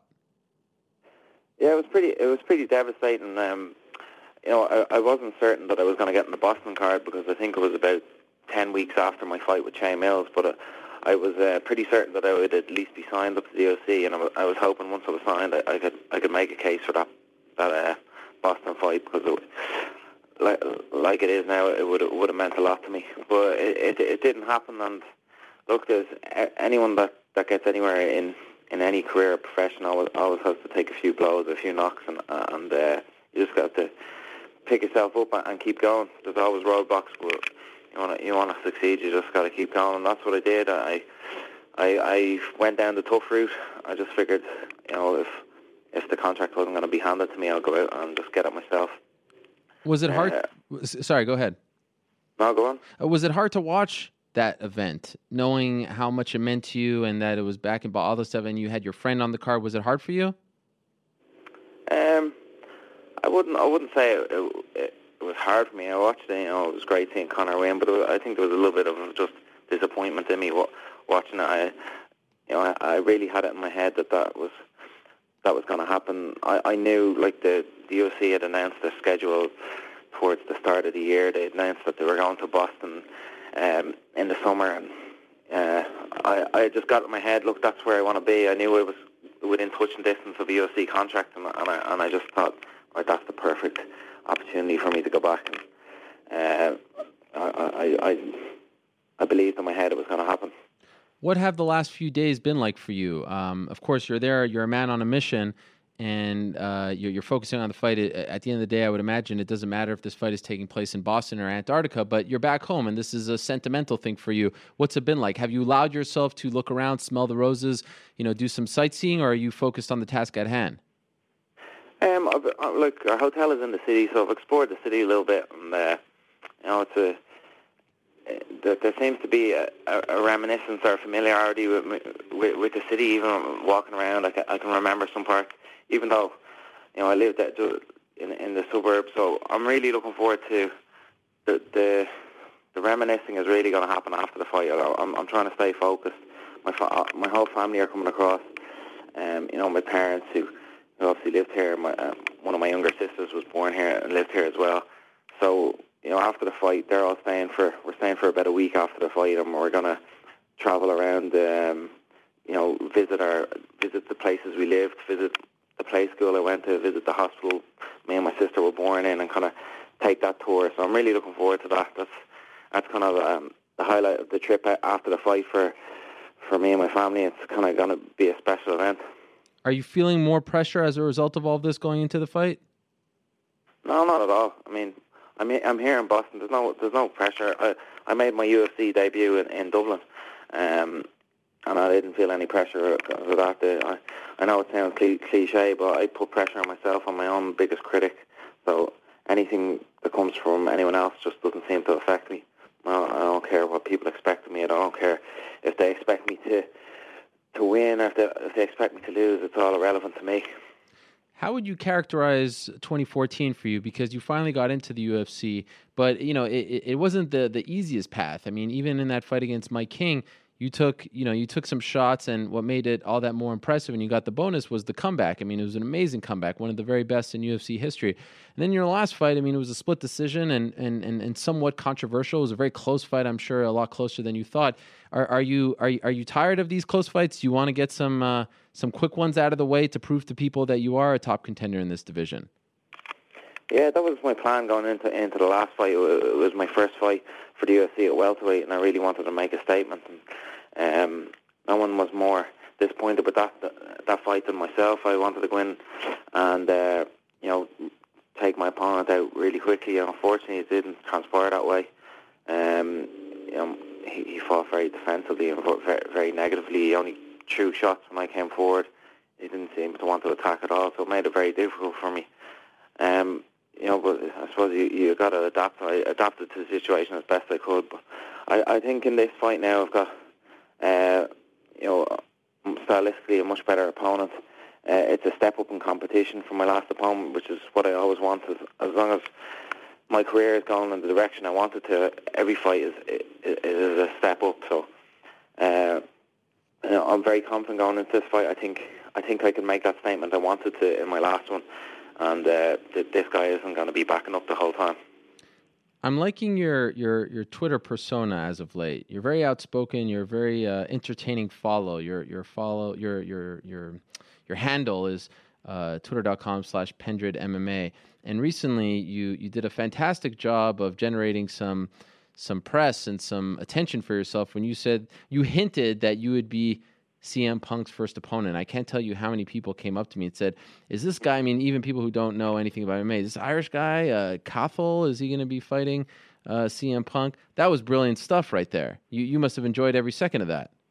Yeah, it was amazing. every every every fighter on the roster was calling out CM Punk, and uh, I let it slip that I may may have or may have, have not been contacted about a fight with him in uh, in Dublin. So. Uh, it, it caused quite a stir, stir but uh, I didn't uh, I didn't develop it any further. But uh, Twitter, that's the that's the fun thing about Twitter. It's uh, it's a great tool, it's a great promotional tool, and and uh, it's fun when you cause a stir like that. It was amazing how many people were just eating out of your hand. Did you think it would become that big a deal? uh, no, I I knew it would, it would turn a few heads, but I didn't think it would get that crazy. I mean, I had my Twitter was blowing up on my Facebook page. I was even getting messages on my Facebook page from like all these CM Punk fans that were telling me I was going to get my ass kicked, and, and then and then there was there was there was articles being written about it left, right, and centre, and it, it, it, the the wrestling uh, fan base seemed to to um, cling onto it more so than the MMA. There was, there was a lot of wrestling websites were reporting and stuff. So it was uh, it was a very good fun to be honest. Are you one of these people who thinks this is bad for the sport, all that stuff? No, I think it's absolutely fantastic for the sport. I think uh, you know the guys that are, are, complaining about it need to get their heads screwed on. This guy is uh, you know a massive, massive personality. He's uh, huge in the United States, a big fan base, and uh, the, the sport and the people in it are only going to benefit from him. He's going to he's going to get a lot more eyes onto the sport. Um, like I said, I think he's going to be one and done, but uh, you know that's uh, here or there. He for that one fight, there's going to be a lot of new people watching it, and I think you know he, he might take a lot uh, some some of the fan base from wrestling that might not watch UFC will uh, will tune in and then maybe become fans. And like I said, one guy is going to be the, win the lottery. Might be me, might not be me, but uh, that's, that's a big fight for whoever gets that. Something tells me you're a little too experienced for fighting a guy like that, uh, who's 0 0 and doesn't have much experience, but you never know. Uh, why do you think he's one and done, by the way? Well, uh, I, I, definitely am too too experienced for him. I think I think anyone in the UFC really is. There's, uh, you know, it, it, it's the the top one percentile of, of uh, MMA fighters in the world are are based in the UFC, and um, you know, he's coming in at the top. Uh, like I said, I've no, I've no qualms with that. He's he's coming in and he's only going to do good for the sport. Um, he, he's going to lose his fight, and, and people will will just say, well, you know, he he was a rookie, he came in and he gave it his best. But um, I, I don't, like I said, don't see don't see any problem for it. I don't think there's going to be going to be any uh, any problems there. He'll be one and done, and, and and leave his mark on the sport by bringing some more fans to it. You know, I was just talking to John about this, your coach John Kavanagh, about uh, the the actually you, were fighting on that day, October fourth. Uh, your team, SBG, you guys were on a roll. Of course, you had that great night in in Dublin back in July, and then October 4th wasn't the best day for you guys as far as the UFC is concerned. You won uh, a very close fight, but then you had Paddy Holohan lose, and you also had Gunnar Nelson lose. When you came back to the gym, what was the vibe like? You know, you guys had been on such a roll, confidence at an all time high, and then there was that brief stumble. What was it like as opposed to when you guys were rolling? Um, well, you know, we didn't. Uh, we didn't feel like it it was a big stumble. I mean, we had we we took a couple of losses. You have to remember the week before Conor fought Dustin Poirier and uh, and won spectacularly in the first round. So you know that was still amongst the team. So basically, in two weeks we went two and two. Um, as an MMA team, you have weeks like that. There's you know you you have your weeks where you you have eight guys in a local card and win eight fights, and then then you have you, you have your your days where you have a mediocre result, uh, like two and two. But uh, and uh, considering we went two and two in two weeks, and that's a bad day for us, that shows how good our team team is because um, that's that's as bad as it gets. We're ninety percent of the time we're we're on a card and we're getting clean sweeps. Mm. Uh, but it was just business as usual. We all just got got got back to it. I think you know, the guys who lost, Gunny and Paddy, uh, both of them were unbeaten. And like John was speaking about earlier, I think it's only had positive effects on them and may have even taken a little bit of pressure off them having that, that O beside their, record, beside their name. What's life like for you these days? And I ask this because you know I was on a show last week in Ireland. It's called uh, Off the Ball. Have you heard of it? Yeah, indeed. And uh, you know, I, I, obviously I've never heard of it. I, I, don't live in Ireland. I've only been there once. But uh, you know, people on Twitter were telling me that it was a big deal that they were talking about MMA. And I know that um, after I believe it was your first win, you were on a very popular radio show over in Ireland, and they kind of they kind of threw some uninformed, ignorant questions at you, and it, it, it, obviously got the fans a little riled up. Do you feel like the the media, the public in Ireland are a lot more informed? Like, has a lot changed in the last six or seven months, or is there still a lot of work to be done over there? It's a, it's a slow process. I mean, some some people jumped on board straight away, uh, like uh, media wise, and, and and got up to date with the sport. Others are just, were just learning um, as they go, and then there's some who just um, didn't really want to, to learn about it and were ignorant, like the like the interview you were talking about, where I was uh, discussing to a, popular radio host called Ray D'Arcy, but. Um, you know, he he had clearly made his mind up about the sport before I even came in. He he didn't do any research. He said he watched. Uh, this was a couple of days. In, in fact, I think it was the Monday after the the uh, event in Dublin, and and um, you know I came in. He he uh, said he watched the fights. Yet he was asking me, "Do we even wear gloves?" And didn't know there was any rules and stuff like this. So you know uh, you'd expect someone uh, in the media to, to do the research if they're ha- having a, a guest in. We'll just show the kind of amateur streak on his part. But there's always there's always going to be a, a, a um, few people like that in the media. But ninety 99% of the people in the Irish media have really taken taken um, on board the sport, got got involved, uh, done their homework, and like you saw that day you were on um, on the radio. I was also on the radio at the same time on a, on another uh, national radio station. So at the same time there was myself and yourself on national radio talking about MMA. It just goes to show how big the sport has got. Look at you counter programming my uh, big debut on Irish radio. That's not cool. yeah, we'll have to get the figures, see who did better.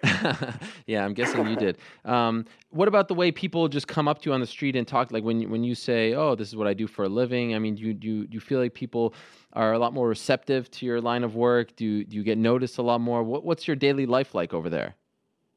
Yeah, I get get noticed uh, quite a bit. Uh, um, when I, when I have to introduce myself and say what I do, I never I never never have to explain it anymore. Um, when I first took up this sport seven or eight years ago, no one in the country knew what it was. Um, you know, uh, when I said what I did, people were asking, "Oh, do you mean like the WWE stuff, Hmm. stuff like this?" That that those sort of questions don't happen anymore. Then after a while, people you know stopped associating with professional wrestling, and then asked, "Oh yeah, cage fighting, the, that stuff with no no holds barred stuff," and you still had to educate them. But now it seems like uh, I don't have to educate anyone anymore. When I say what I do, they they know what it is. And it's largely down to Conor as well. I mean, we, we've all done our, done our part, but Conor is you, you can't really put into words how much of a superstar he, he is in, in the country right now. He's probably the most, not just the most popular athlete, he's probably the most popular person in, in, in Ireland right now. Wow. And uh, he, he's done major things for the sport. Um, really brought MMA into the into the mainstream. You know, both with I, I would say in equal parts of his success and also just the person he is, the, the personality he, he has. So he's he's done great things for for uh, for the sport and the people in it. Honestly, did you expect that when you first met this guy, knew him a little bit, trained with him? Did you expect this? Uh, he, look, he's he's always been that, that personality. He's he's exactly the way he is. You know, doing an interview um, when he's in the gym. So uh, anyone that's ever met him has been fond of him, whether they like him or hate him. They want to they want to hear him speak anyway. Uh, so yeah, I always knew, even when we were on the local scene and and uh, a camera or a microphone was put in front of him, uh, it always got attention. So I knew once it got to the international stage, he was going to be going to be huge. What can you tell us about this rumored uh, stadium show later on this year? Are you hearing the same thing? Yeah, I, I actually have a bit of inside info. Oh, what do you got? Uh, one of, well, one of my one of my brothers. Uh, I don't want to go go into too much, but my brother knows someone within the um, within the stadiums who who works within the stadiums, and I know there's I know there's dates booked. Um, so I, I think, as far as I know, I don't want to get in trouble by, by It's okay. You can tell us. saying anything too much. But as far as I know, I think I think definite plans, preliminary plans are made now, and definite plans will be be made after this Sunday when uh, everything goes goes as we know it will. Are we talking Croke Park? With the two stadiums, Yeah. Croke Park and, and the Aviva. It looks like they haven't narrowed it down to which one yet. But um, A bidding war. Pardon? Maybe a bidding war between the two. Maybe a bidding war. I know. I know for a fact that when when the UFC approached the stadiums at first, they were a bit tentative, and now they're fighting with each other for it. So it's uh, it's funny how it went. Well, at least uh, it shows they know how much interest there is in this and, and how successful it's going to be. You know, whether it's uh, Croke Park or the Aviva Stadium, it's going to be the biggest uh, uh, UFC event ever held, and it's pretty incredible that it's going to be held in a small little island called Ireland with only five million people. Yeah. That is pretty amazing. By the way, I'm assuming you want to be on that card, right? Yeah, pretty. That's pretty definite. Yeah. Um, so let's let's keep the uh, the the prediction thing going. Uh, Conor says two minutes. Uh, John Kavanagh says a minute. He said that you are going to get, if my memory serves me correct now, uh, submission in the second round. Uh, as far as your fight is concerned, what do you think? What's what's your call? You guys are so good at predictions. Um, I don't know. I think Conor's better at predictions than I am. I might just will I, will I call up to his room there and ask what he thinks. um, I, I think I'm I'm going out there. Like I said, I was a bit disappointed in my my uh, last fight. I wanted to keep the momentum going uh, after you know the praise I got from my comeback performance in, in my first fight. I wanted to come come out with a, just a spectacular one-sided performance in my next one. I didn't get the opportunity to do that. Uh, I think with, with the, the the style of my opponent now, I've I've I've got the opportunity to a guy that's going to be right in front of me, and I'll be able to take him out in the first round. Oh. Um, yeah, I'm I'm I'm not even looking to grapple with this guy. I'm just I- I'm gonna come straight for him. If it, if it if to the ground, I'm just gonna um, start throwing shots. So I'm gonna say maybe TKO in the first. I like it. By the way, what was it like being at that park where they filmed uh, Good Will Hunting and you were sitting on that bench from that famous scene with Robin Williams and Matt Damon? I, I saw that you posted a picture of that. What was that like for you? Yeah, that's you know it was pretty cool. It's an Yeah. iconic uh, iconic scene from from that movie and an iconic part of Robin Williams' life. So it was pretty amazing. And you know it has there's loads of graffiti on on the bench just of of uh, famous quotes from Robin Williams. There's uh, it was pretty awesome to, to read it, and it kind of highlighted how, how great of a career that guy that guy had. I know he was he was known as a funny man, but you know he had some some great dramatic roles, and a lot of his uh, those quotes were on the um, the bench. So I'd advise anyone that's in Boston for the fight this weekend to, to get down and, and uh, take a look at that. It's pretty amazing. Will you be attending a Celtics game? Yeah, I'm going on Friday night with my my family the night before the weigh-ins. So that's great. To that. All, I, I, used to go as a kid. I uh, have a few pictures floating around of me in, in Celtics pajamas and, and and and t-shirts and stuff. I think I might have put one up recently on my Instagram. But yes, uh, I, I I can still remember being a Celtics fan as a kid. So I'm looking forward to um, to going back there on Friday and soaking all up. That's great. Well, uh, very happy that you're getting this opportunity. Uh, congratulations on that. But I know the big one is is this Sunday, you versus Sean Spencer. Best of luck to you, Cathal. Uh, looking forward to seeing you down there and looking forward to the fight. Appreciate the time here. Thanks, Eric. I'll talk to you soon. All right, there he is, Cathal Pendred, stopping by, a member of the SBG Ireland team. A very big weekend for them, as I've been saying all show long. Uh, they have three fighters on the card: McGregor, Paddy Holohan, Cathal Pendred, and of course Norman Parke, who hails from Northern Ireland, is also on the card. He competes against Gleison Tibau this Sunday, which is a, uh, a sort of replay, if you will, of that great Dublin event in July. Only difference is no Gunnar Nelson, but he was always the he was always the uh, the the, the, the honorary Irishman. He, of course, is from Iceland. He fought in the co-main event, but now we have four Irishmen on the card. I can't wait to see that that scene and uh, and, and the way the crowd receives these guys. It's going to be very interesting. Going to be a very interesting week in Boston with the Patriots also in the conference championship and just seeing how the way uh, the way people respond to Conor McGregor. I'm very curious to see about that. And of course, selfishly, I'm very excited that we finally get another East Coast show. Geez Louise. It's been a lot of West Coast stuff or just really far trips. New York, Boston. I like that. I can live with that. So we're supposed to have Johnny Hendricks on the show. Um,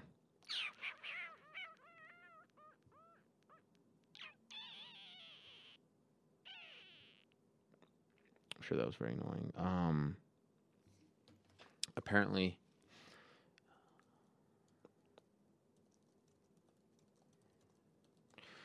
apparently they are having a hard time getting a hold of him.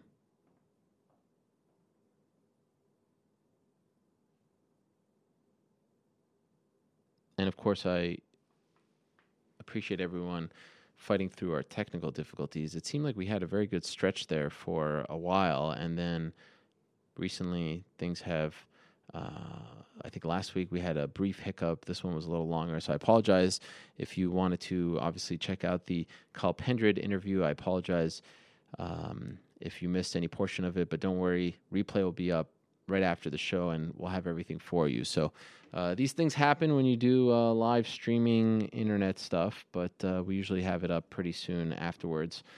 We appreciate everyone uh, sticking with us and uh, and being patient.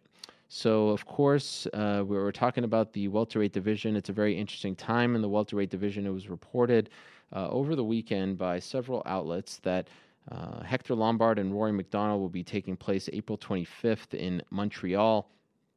And this excites me for the simple reason that it's great that the UFC is going back to Montreal. Finally, it has been some time.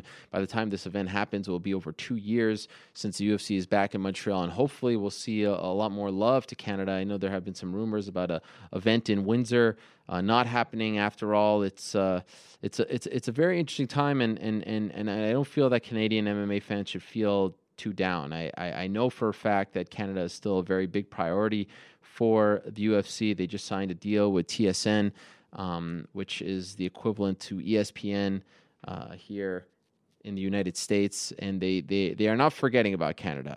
I just think there's been some bad luck as of late, some some events that have forced the UFC to look elsewhere. But um, one would think that it would have been perfect timing to have Rory MacDonald uh, fight in Montreal. Of course, he trains in Montreal these days. He's from British Columbia. All the stars were lining up for the guy. but unfortunately, it appears as though he's not, at least for him, he's not getting a title shot, but will be involved in a big fight. So we'll talk to him about that in a little bit. And uh, of course, uh, we're assuming that the next fight now is going to be Johnny Hendricks versus Robbie Lawler for the uh, welterweight title. And, you know, I want to talk to Johnny about that. So hopefully we get a hold of him. For now, though, let's go to another guest who is in somewhat limbo because he's wondering what's going on with his next fight. Of course, I'm talking about Matt Brown. It was announced recently that he will not be fighting Tarec Saffiedine on February the 14th. So we want to know what's going on. We have him on the phone right now. We appreciate his time. Matt, how are you? Matt, are you there? Yeah. Hey, Matt, uh, thank you very much for coming on, especially a little earlier than we had planned. Um, so, everyone asks me, uh, I get uh, tons of questions. I'm sure you're getting a hell of a lot more. What's going on? February 14th, you don't have an opponent. What can you tell us about the situation? Um, nothing. I don't know anything. I wish I knew more. You got, you probably know more than I do. How frustrating is this for you? Um, it, it doesn't really bother me. You know, I mean, um, I don't really let things get like like that get to me. I mean, it's just a part of the game. Um, I just got to be ready no matter what. You know, whether it's um, you know a championship fight or just uh, you know some nobody coming in. I mean, I have to be ready to same either way. So I'm just worried about what I'm doing and and get myself completely prepared, and then I'll let the, everything else take care of itself. Are they telling you that the plan, at least right now, is to still have you fight on that card on February 14th? I haven't heard any different. Okay. Um, so yeah, I don't have anything beyond that actually. Have you heard of names? I know there was some talk uh, Hector, but that's obviously very soon. Donald Cerrone threw his name in the hat, but he's fighting this weekend. Have you have you heard any names discussed? Because right now you look at the the the, the fights that w- would make the most sense. There's no name that really jumps out at you as far as an opponent that makes sense. Um, no, I haven't really heard anything actually. Um, yeah, I've, uh, it's literally just been sitting around and waiting, and uh, you know, I talk to my manager about it every day. Say, hey, have you heard anything? Have you heard anything? And uh, I haven't heard anything. So that's pretty much about what it is, honestly. What was your reaction when you found out that Tarec pulled out of the fight? Because let's be honest, he has had some issues with injuries as of late. Pulled out of a few fights. What was your reaction to it? Um, you know, I've had so many fights where guys have pulled out due to injury that it's just I almost uh, expect it now. You know, mm. I mean, it's I think some somebody sent me a statistic. It was something like seventy five percent of my opponents have got hurt has been changed. Wow. So it, it's something like that. Uh, maybe maybe less, maybe more, but you know, it was uh, a while ago. Somebody sent me that statistic, and you might have to double check it you're you're a stats guy. You probably will figure it out better you know, than I would. Believe it or not, I'm not much of a stats guy, but I get what you're trying to say. Oh, I will look into it though. That is uh, that that is a pretty amazing stat, and I'm sure it's frustrating. Do you take it as maybe a feather in your cap? Like, all right, maybe guys are getting a little banged up, and uh, I can't risk going in there at anything less than 100 percent against Matt Brown. No, I mean I, I'm. It's a brutal sport. Guys get hurt, and I'm sure that that's what's happening. You know, every time someone gets hurt, you know, I hear that people sending messages, oh, he, you know, hurt his vagina, or you know, he, he's scared, or you know, this or that. And, you know, it's, I think it just happens. I mean, it's it's a tough sport. People get hurt. And I think it's just the way the world works.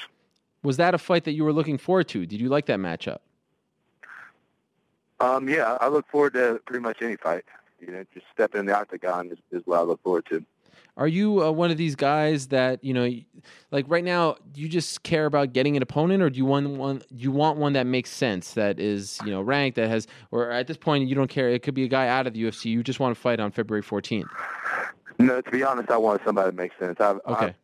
I, I feel I feel that I've paid my dues. You know what I mean? I, sure. I, I fought, uh, you know, a lot of these uh, uh, lower guys to get to where I'm at. I feel like I've worked my way up to here. I don't, I don't think I've been uh, gifted anything. You know, I think my ranking is uh, is due to the hard work that I put in, and I don't feel that uh, that, that should be jeopardized uh, at this point. You know, by taking a, a lesser opponent, I, I I'm actually absolutely think that uh, that I should have somebody in the top ten, uh, no matter what. Um, you know, I, I can't guarantee that's going to happen, and I can't, uh, you know, I can't worry about if it doesn't happen. But you know, I absolutely believe that that's what I have earned. What if they tell you we can give you a top 10 guy, but you're going to have to wait a couple months? Or we can give you a guy who's maybe out of the top 10 or 15, maybe not even in the UFC. Which do you prefer? That's a tough question, you know what I mean? But um, to be honest, I'd probably rather wait for a top 10 guy. I mean, mm-hmm. it's, uh, like I said, I've paid my dues, you know what I mean? Like, if, the the ranking system is uh, you know unfortunately you know our, ranking is, is, an important thing. You know it's unfortunate you know that this is a business you know but that's really what it is you know I mean this is not you know we, we don't just go fight anybody any day. That's not you know that, that's what I did when I was an amateur. That's what I did coming up. I feel like I've done that long enough and I've paid my dues and uh, I've earned the spot that I'm at and I feel that I deserve to be fighting top ten guys. Um, my last fight, you know, I, I was a close fight to the current champion. So I know, I, I feel like I, I've shown everybody that's where I'm at, and that's where I can be, and I don't deserve anything less. You don't always get what you deserve in life. Mm. I understand that. So I'm I'm not going to complain no matter what happens. You know, I'm a warrior, and I get in there and I fight no matter who's in front of me but I absolutely 100% believe that I should have a top 10 guy in my next fight, whether that's a year from now or whether that's tomorrow. Speaking of which, is there any particular reason why you haven't fought since July? I know 2014 was very busy for you. Was it just a matter of, you know, you needing some time off or something else? No, I was pretty beat up after the Lawler fight. I had a, a pretty nasty hand injury. Okay. Um, tore, tore the ligament in my hand and that was um, that was uh, you probably remember when uh, they actually called me to fight Lombard um, in Australia, and I took the fight um, over the phone with Dana, and but I just left the doctor actually, and uh, you know nobody basically nobody else in my camp was agreeing with me. Everybody else said, "Dude, don't be stupid. don't take that fight." You know, because I literally just walked out of the doctor and had a torn ligament in my hand, and I just assumed that it would have been healed by the fight, but I would have been training with uh, uh, uh, one-handed. So everybody said that's a bad idea, and that was what ended up happening. So what you, you accepted the fight and then you called Dana back, or your team called him back and said on second well, thought it's not I, the I, best. Like, Dana called me and said, "Hey, you want to fight Lombard in eight weeks?" And I said, "Yeah, sure, whatever." You know, and and then I called my manager. I said, "Hey, Dana just asked me to fight, you know, in eight weeks, and and then he, he whatever I don't know what happened after that, but you know basically everybody in my camp was like, "What what are you talking about?" um, you know, everybody said, you know, don't don't be dumb and all this and that. So whatever happened, I don't know, it ended up not happening. And were you disappointed that you know it was taken away from you? You were down to fight. No, no, no. I mean, I, I I knew it wasn't you know the necessarily the most intelligent decision to take the fight, but um, uh, again, like I'm, I'm not a. Unfortunately, this is a business, and I'm not uh, necessarily a businessman. You know, my my job is to fight. If someone calls me and asks me to fight, if if, if Dana called me and asked me to step outside and fight somebody in the street, I will go do it. you know, so it, it, that's that's what I do for a job. That's what I do is I fight people. So if they ask me to fight, I'm going to say yes, and that's the reason that we have managers and and uh, you know uh, people in, within the camp that you know that, that take care of the the business part of things, you know, and try to give me the best chance of winning.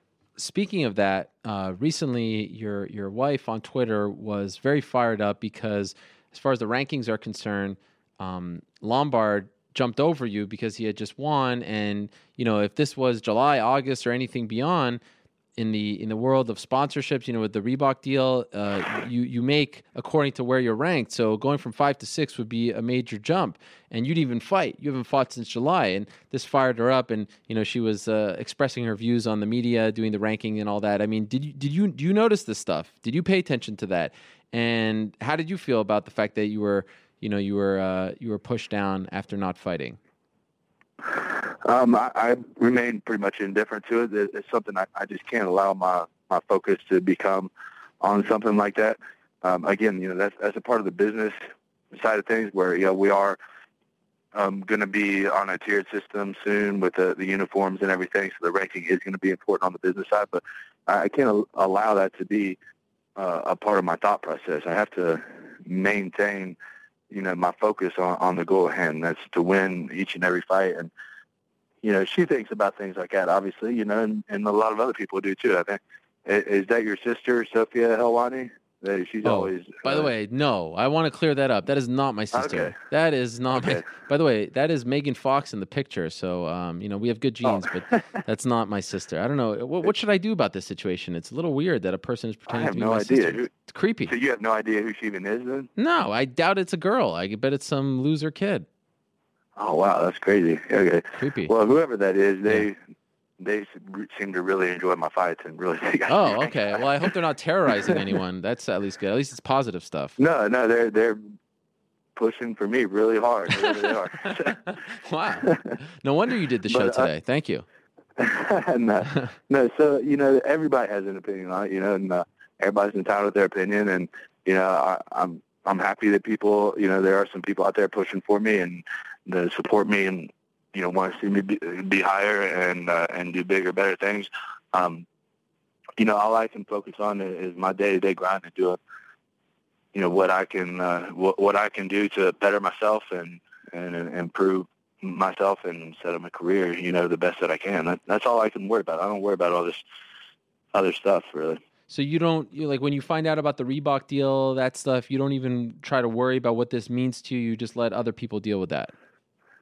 I mean, I, I just I can't. I mean, this is a, it's just a, a negative energy. Um, you know, when you if you look at a negative light, I mean, if you look in a positive light, it could be a positive energy, I guess. But you know, it, it's just a, a distraction to me.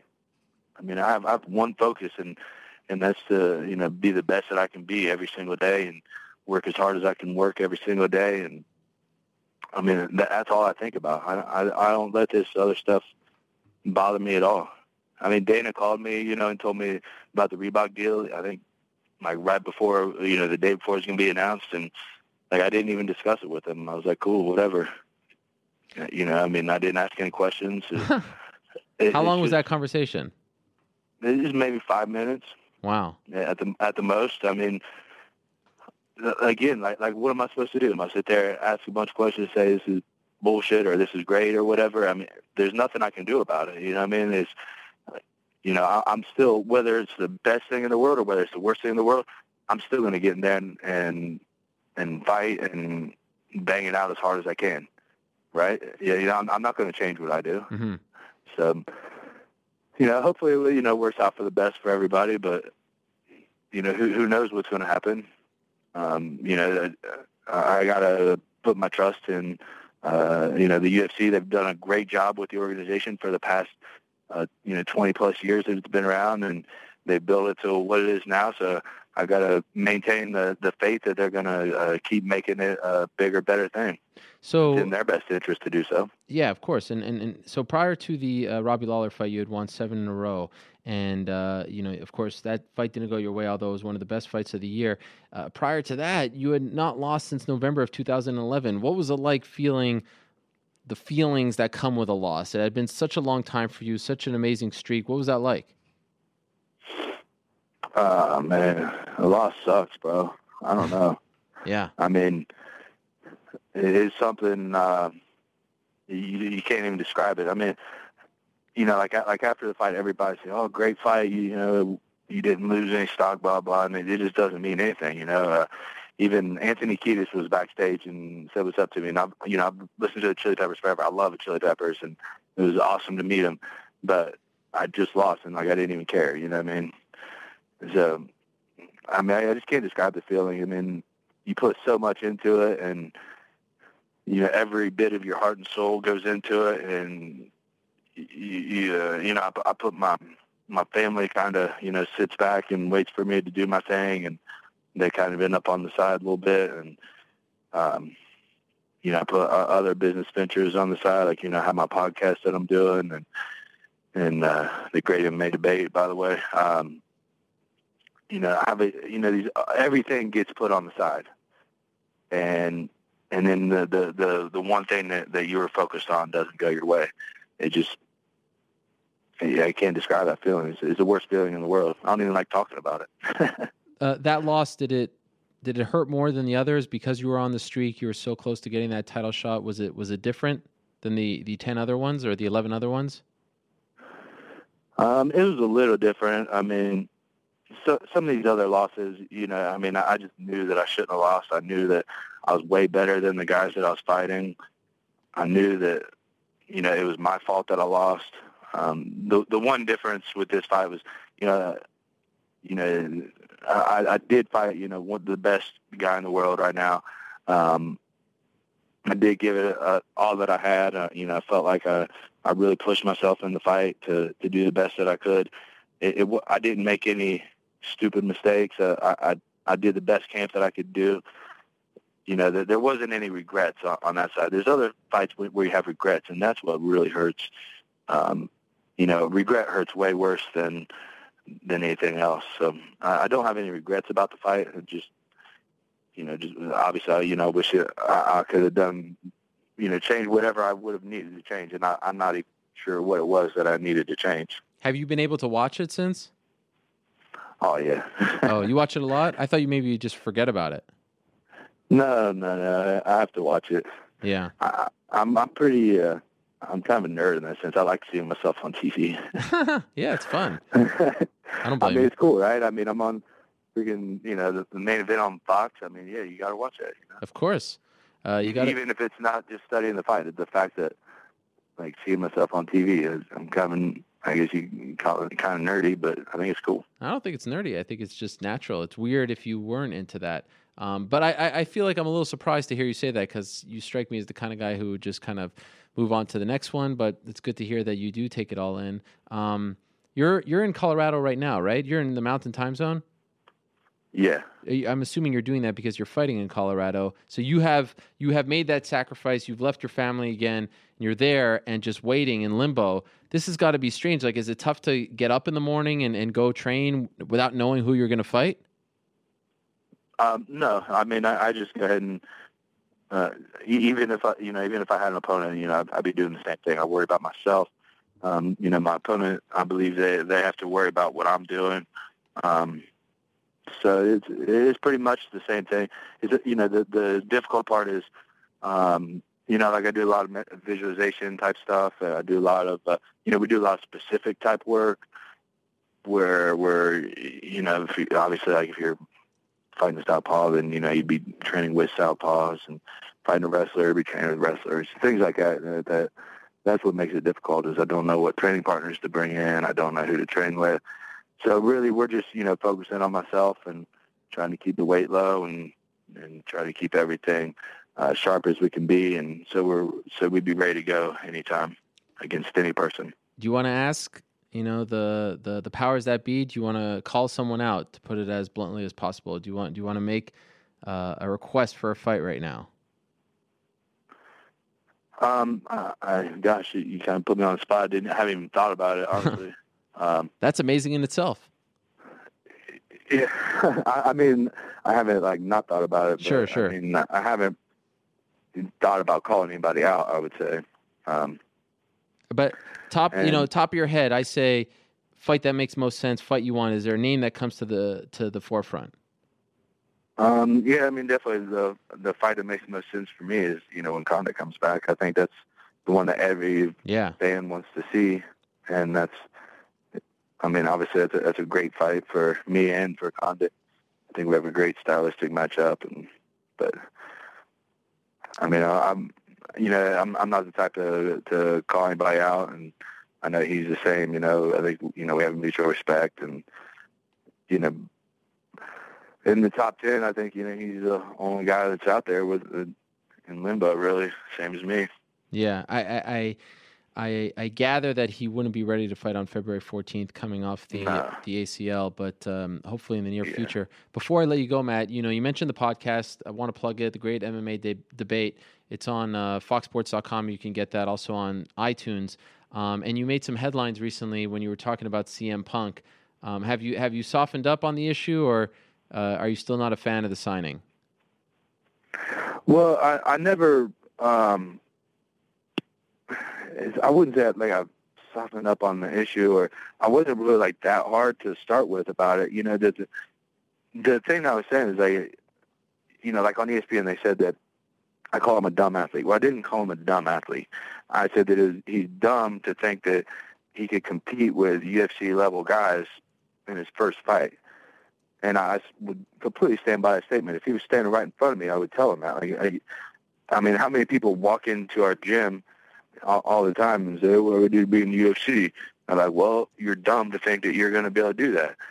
You know, like I don't care if you're, you know, freaking, you know, a CrossFit champion or gymnastics champion, you know, whatever, you know, uh, unless you are a wrestling champion, not pro wrestling champion, but you know, like an NCAA champion or something, then I would tell you, you know, you probably shouldn't even think about it until a few years of training. Mm. I don't, so I don't know. Um, I'm, I mean, it, it's just it's so obvious. That, I don't know. I mean, it, it's the UFC's decision. You know, it's cool. I, I totally get why they're doing it, but it, just seems like it's just blatantly obvious that it's it's not really about like him being a champion. It's not really about him having any, you know, it's not like you know we have any reason to believe he's going to have an exciting fight or you know what I mean. There's literally the only thing is he has this name from pro wrestling, and now to me that just it does not excite me at all. Fair enough. You know, you know, and I don't know like who's he going to fight. You know, like what they, gonna, you know, the the, on, the only person they could bring in would be someone else that, that doesn't right. know how to fight. You know, I mean, it's, I, it's crazy to me. Like Brock Lesnar did fights outside. The, how many fights did he do outside? He had one. Just one, right? Yeah. And uh, so, like, he he at least knew, you know, well, what he had in store. You know what I mean? Like what it felt like to be in there. Um, I, I think you know the thing that I was getting at when I was, was talking about CM Punk was, you know, I think he's going to be in for a big shock. You know, the the when you step in that UFC cage, when when they say it's as real as it gets, I mean that's that's the truth. I mean when it when you walk in there, those lights shining on you and everybody looking at you, and there's a dude across the cage that, that wants to rip your head off. It, it's a different feeling than anything, than anything he's ever felt before. And he's gonna have some really deep, dark thoughts that he's gonna wish he didn't do. You know, what I mean, he's gonna. It, we call it the worm of doubt. Mm. He's gonna have a, a lots of worms in his head. doubt. Very well said. Uh, well, we'll wait and see on that. Also, uh, hoping that you do get a fight. Hopefully, it's on February 14th. I appreciate you coming on, Matt, to talk about this. I know you're in limbo, and it's probably not the best, uh, the best topic to discuss while you're waiting for an opponent. So, really appreciate your time. Good luck to you. Uh, good luck in training, and we'll talk to you soon. Thanks a lot. All right, thanks, bro. There he is, Matt Brown, stopping by. Hopefully, he gets a fight on February the 14th. Let's stick with the welterweights. Let's talk to now the man who fought on the same night as that big CM Punk announcement. Of course, we're talking about the now former UFC welterweight champion. Looks like he'll be getting a third crack uh, at Mr. Robbie Lawler in the near future. We'll find out a whole lot more about that right now as we talk to Johnny Hendricks, who's on the phone right now. Johnny, how are you? Doing good. Sorry. No problem. Sorry about earlier. No problem. I know you're uh, you're a very prompt fellow, so no hard feelings. Appreciate the time. Um, so let's get right to it. Have you been told that you are getting a third crack at Robbie Lawler? Uh, yeah, we have. Um, you know, and right now, I you know, I I really haven't been thinking about a date. What I've been thinking about is getting my, uh, you know, obviously I've been trying to lift some weights, get strong again, and get my body fat down uh, so that way I can continue to, to fight at welterweight. Well, why are, are you? Because I know I spoke to you after the fight, and you were talking about the weight cut and all that. I mean, ha, have you been seriously thinking, or did you seriously think about making that move? Uh, well, it was either that or or retire. You wow. know what I mean? Because that's how bad that weight cut was. Um, but uh, I came back. I talked to my wife you know, we sat down and uh, we said, let's let's do it. You know what I mean? Uh, I feel like I I'm still young at this sport. I still want to do it. I still have that desire. You know what I mean? I want to get my belt back. Um, I don't think, you know what I mean? I, it, it, it sucks because, you know, the last couple of fights has been uh, where it's questionable. You know what I mean? And yeah. it's half my fault. You know what I mean? Uh, hell, it's half my fault. The reason why it's questionable and it boils down to weight cut. You know what I mean? Uh, I can't balloon up to 218 like I normally do. you know, and think that Dolce can get me down to weight, you know. Um, and that's where I'm taking the responsibility I have. You know, I'm walking around at 95. Wow. Uh, I'm, I'm, I'm getting my muscle mass back. You know, I'm, I'm doing the science behind it. You know what I mean? I'm trying to do everything I can to get my body fat. You know, my goal is in a month to be down to 14% or less. And I'm only, I went from 24 to now I'm at 17. So I'm, I'm doing the right steps. And it also make it better for me whenever I fight too, because uh, it'll have my power back. I'll have a lot of my sting. My coaches are starting to say, man, you feel like you're hitting hard again. That makes me happy. Uh, and it'll also help with my wrestling and everything. So to be clear, you never thought about going up to 185. It was either stick with 170 or retire. Well, because I want, I, you know, here's the thing. I want to, I wanted to do some things at welterweight. You know what I mean? Mm-hmm. I didn't do, I didn't do everything I wanted to do.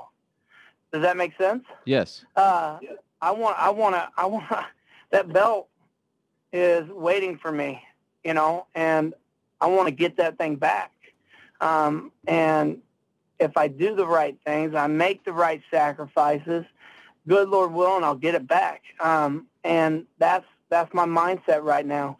Uh, and that's sort of the way it was. It was, and you know, yeah, I thought about 185, but um, it, I would have felt like it was unjust. Does that make sense? Mm-hmm. I didn't. Uh, I didn't quite do everything because it would still be in the back of my mind, man. You know, I still there's still this guy, there's still that guy. You know what I mean? Uh, and that's sort of the way my head works. Just how bad was that weight cut for you? Uh, let's just say it won't ever happen again. Okay. If it does, then yes, it has to. I'll either have to go 185 or be done. Uh, I don't think my body can handle another one like that.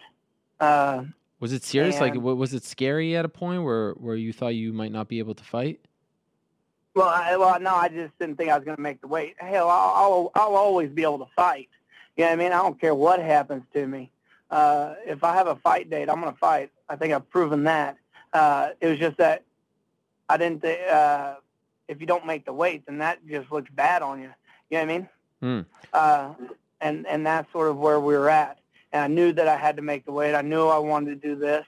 And like I said, you know, and and and it boils back to also, you know, I don't want to do that to Robbie. You know what I mean? Uh, you don't. You go out there and you can't make weight, and you know, it just, uh, you know, that's just not the type of person I am. Have you watched the fight again? And do you believe right now, you know, a little over a month later, that you deserve to win that second fight? You know, whenever I watch it, don't get me wrong, I you know I am biased. you know, I try not to be, but you know, I, I control. You know, how much time did I control of that fight? You know, I mean, how many how many of this and that? You know, realistically, there's about three minutes of the fight that I really didn't control. You know what I mean? Um, that I wasn't dictating the pace. I wasn't throwing my combinations. I wasn't doing this. Uh, there's some things that I need to work on. You know, we got so caught up on that single leg. Then whenever I get to it, I, I, I sort of went to a brain fart where, it, you know, whenever I took him down, it sort of happened so, in, in a sense, uh, uh, you know, it happened so quickly that my mind was like, oh, I thought, you know, you think that he's going to put up uh, a different fight. You know what I mean? In my mind, because that's wrestling. You know, I'll, whenever I do this, he's going to do this. I'm going to have to transition to this. Whenever it happened, whenever I dumped him, he just fell, and I sort of got caught in the aspect of, oh, it, it, it sort of happened with no counter reaction, and my mind didn't switch over to the second move. So, you know, there's a lot of faults that I did that I should have, that it won't happen again. You know, that I'll make better. I'll clean up. My striking still wasn't as good as I'd like it. You know what I mean? Uh, I'm, I'm working on that. Uh, and, and again, if I have that weight cut, uh, if I do the weight cut and I get my myself prepared, like I know I can, I know I'm going to, um, this next fight, I'll have the cardio, I'll have the muscle endurance to to maintain it. Is it fair to say that at some points in that fight you were fighting not to lose as opposed to fighting to win? No, no, no, not really. Mhm. You know what I mean? I, I, well, realistically, on some of those takedowns, whenever I was getting there, uh, you know, there's accumulation of there's a cumulative cumulative things that happen that made me in certain situations. For example, you get him into the clinch, and I have two a double leg on him. Uh, you try to if you try to separate and your head's between his legs, do you think that's smart against somebody like Robbie Lawler? You know what I mean? Like Mm-hmm. I sit there, I literally would say, "Break us."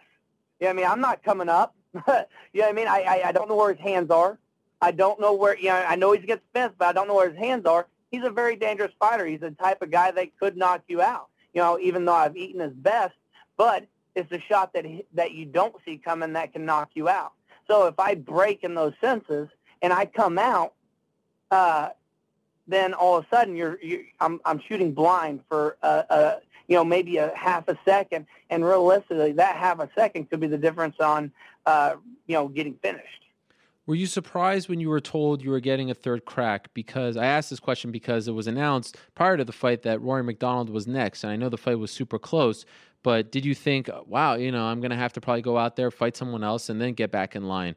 Um, so, with that being said, are, were you surprised when you got the news that they were going to put Rory on the sidelines, have him fight someone else, and give you the third shot at Robbie Lawler right away? Not no, because uh, you know I've been right where he's at before. Yeah, You know I mean? that's true. That is Uh, true. It, it, it- you know what I mean? You, you you're only as good as your last fight. You know what I mean? And our last fight was great. You know what I mean? I think the fans want to see a third fight. You know what I mean? Uh, and that's what we plan on doing. Um, and that's sort of my mindset is, you know, if if if I have to take another one, and it's the way it is, well, guess what? It's the way it is. You know what I mean? But I'm not involved in the in, those negotiations. That's my management's job. And uh, I'm just sitting here thinking, okay, I got Robbie again. We're working for Robbie. We're, you know, I mean, I, as I'm working for Robbie, I'm also working for myself to improve myself. Because, like I said, I, there's a lot of things I think I could have done a little bit better in that fight, and uh, and I can still grow. You know what I mean? And I think I made that separation. I thought from the first fight to the second fight. Um, just uh, the judges didn't see that. Um, and that's where I plan on making sure the judges do see it this next time. Does a part of you, since you've been there, like you said, you've been there before, does a part of you feel a little bit bad for Rory that he was promised something that he's not getting now? Uh, you know, in a sense, uh, yes, and then in a sense, uh, no. You know what I mean? In a sense, yes, because, uh, but w- the way that I looked at it, and you know, we did interviews, and you, you we talked about this, is hey, it gives me one more chance to improve on my skills. Mm. You know what I mean? It gave me one more chance to get better to where I could have that. You know what I mean? And and and you fight somebody like a, you know, it made it. I think it helped me out tremendously. Definitely be able to go with somebody like Carlos Condit, Yeah. who just got off the fight with him. You know what I mean? So he's going to be ready for a five round fight, but I got him in three. You know what I mean? Like those are things that you can sit there and say, okay, hey, he's ready. He's he's already trained for a five round fight. He's coming off a loss. He's going to be hungrier. So how, how do how do you prepare for a guy like this? How do you do this? And you know, and, and so those things really, uh, I think, help you in a sense. You know, we know how much the title meant to you, and it was such a long road to get it. And then, you know, you win the belt, you get injured. It's a long road back to being 100%. And then, of course, you get the fight, and unfortunately for you, you lose it. What has the last month been like? With all that said, you know, h- how have you digested this? Because I'm, I'm assuming in the back of your mind, you never thought that it would be one and done for you as champion. Uh, no, I really didn't. And you know, whenever you whenever you sit there and and I'm not done. You know what I mean? And that's the beauty of it, is that I'm still, you know, who who cares? Like I care about that fight, but it's not going to be, you know what I mean? Like it is what it is. Uh, you sit there and say, okay, he he got the better of me. He proved to the judges that he won that fight. Cool. Well, it's not the end of me. I'm still developing. You know what I mean? I'm still learning as a fighter, and that's and, and it's that's that's the important part uh, for me is that as long as I'm still improving and as still as I, I as long as I still feel the fire and desire to get out there and fight, then that's the important part for me. Does that make sense? Yeah. Because I know I can get that belt back. I know I can do what I uh, what I set my goal to a long time ago. I can get it back. I know I can. I believe I can. And taking nothing away from Robbie Lawler, I know I know it's mine to win. You know what I mean? And I have to go in there with that attitude because if I don't, I'm already beat. Does that make sense? Hmm. And is this in your mind? I mean, is this do or die for you? Like, are you not interested in going through the ranks again if you can't get the belt in the next fight?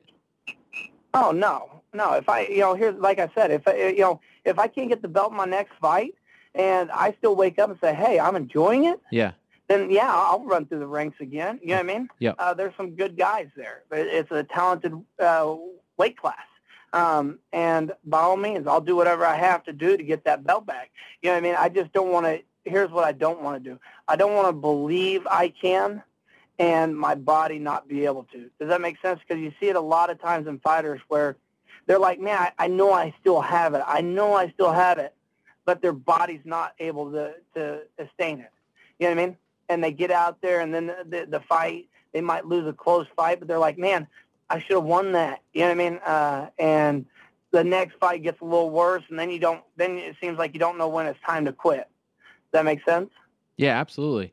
Um, final question for you: Have they told you around when? I mean, we had heard that maybe they wanted this fight to take place in March in Dallas. That would obviously make some sense because the first fight was there, and you are from that area. Um, and of course, that's not happening now. Do you have any idea when and where this fight will take place?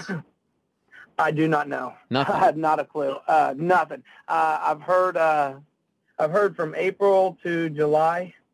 You know what I mean? Yep. Uh, but I, I find out what you guys. You know what I mean? you're you're my you're my sense of uh, intelligence through the MMA world. You know what I mean? If if if and and you know here's the thing is if you see something and I see something from your page or you shoot out there, then that's what you know what I mean. Then I'm like, okay, then then I'll, I'll move from that.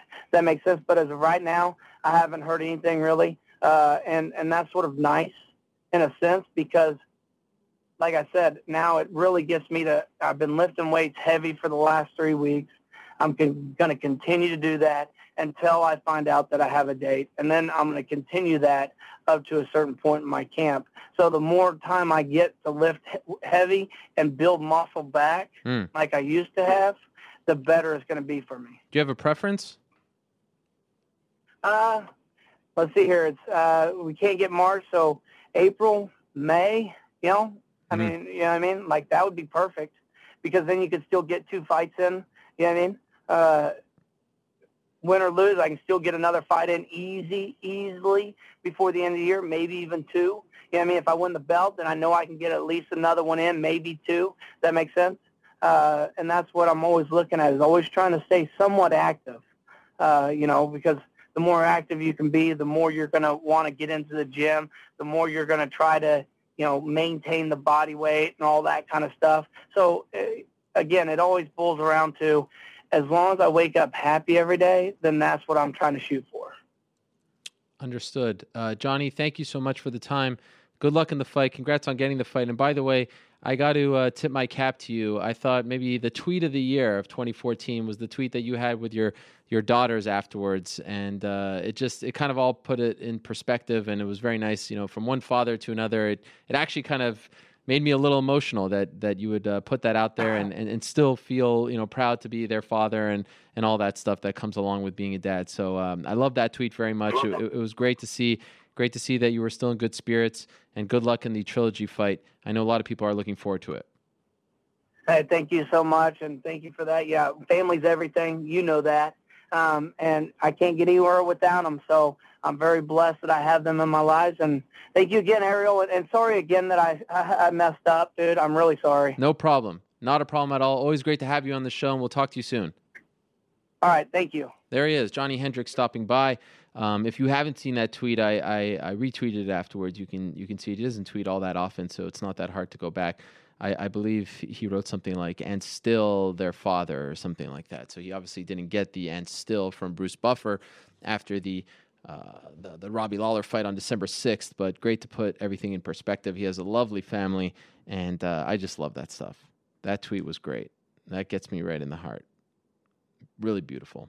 So there you have it from one side of of uh, the fence.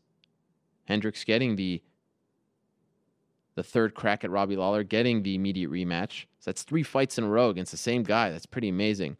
And the other side of the fence is, as you've heard me talk about on this show, Rory MacDonald is not getting the title shot.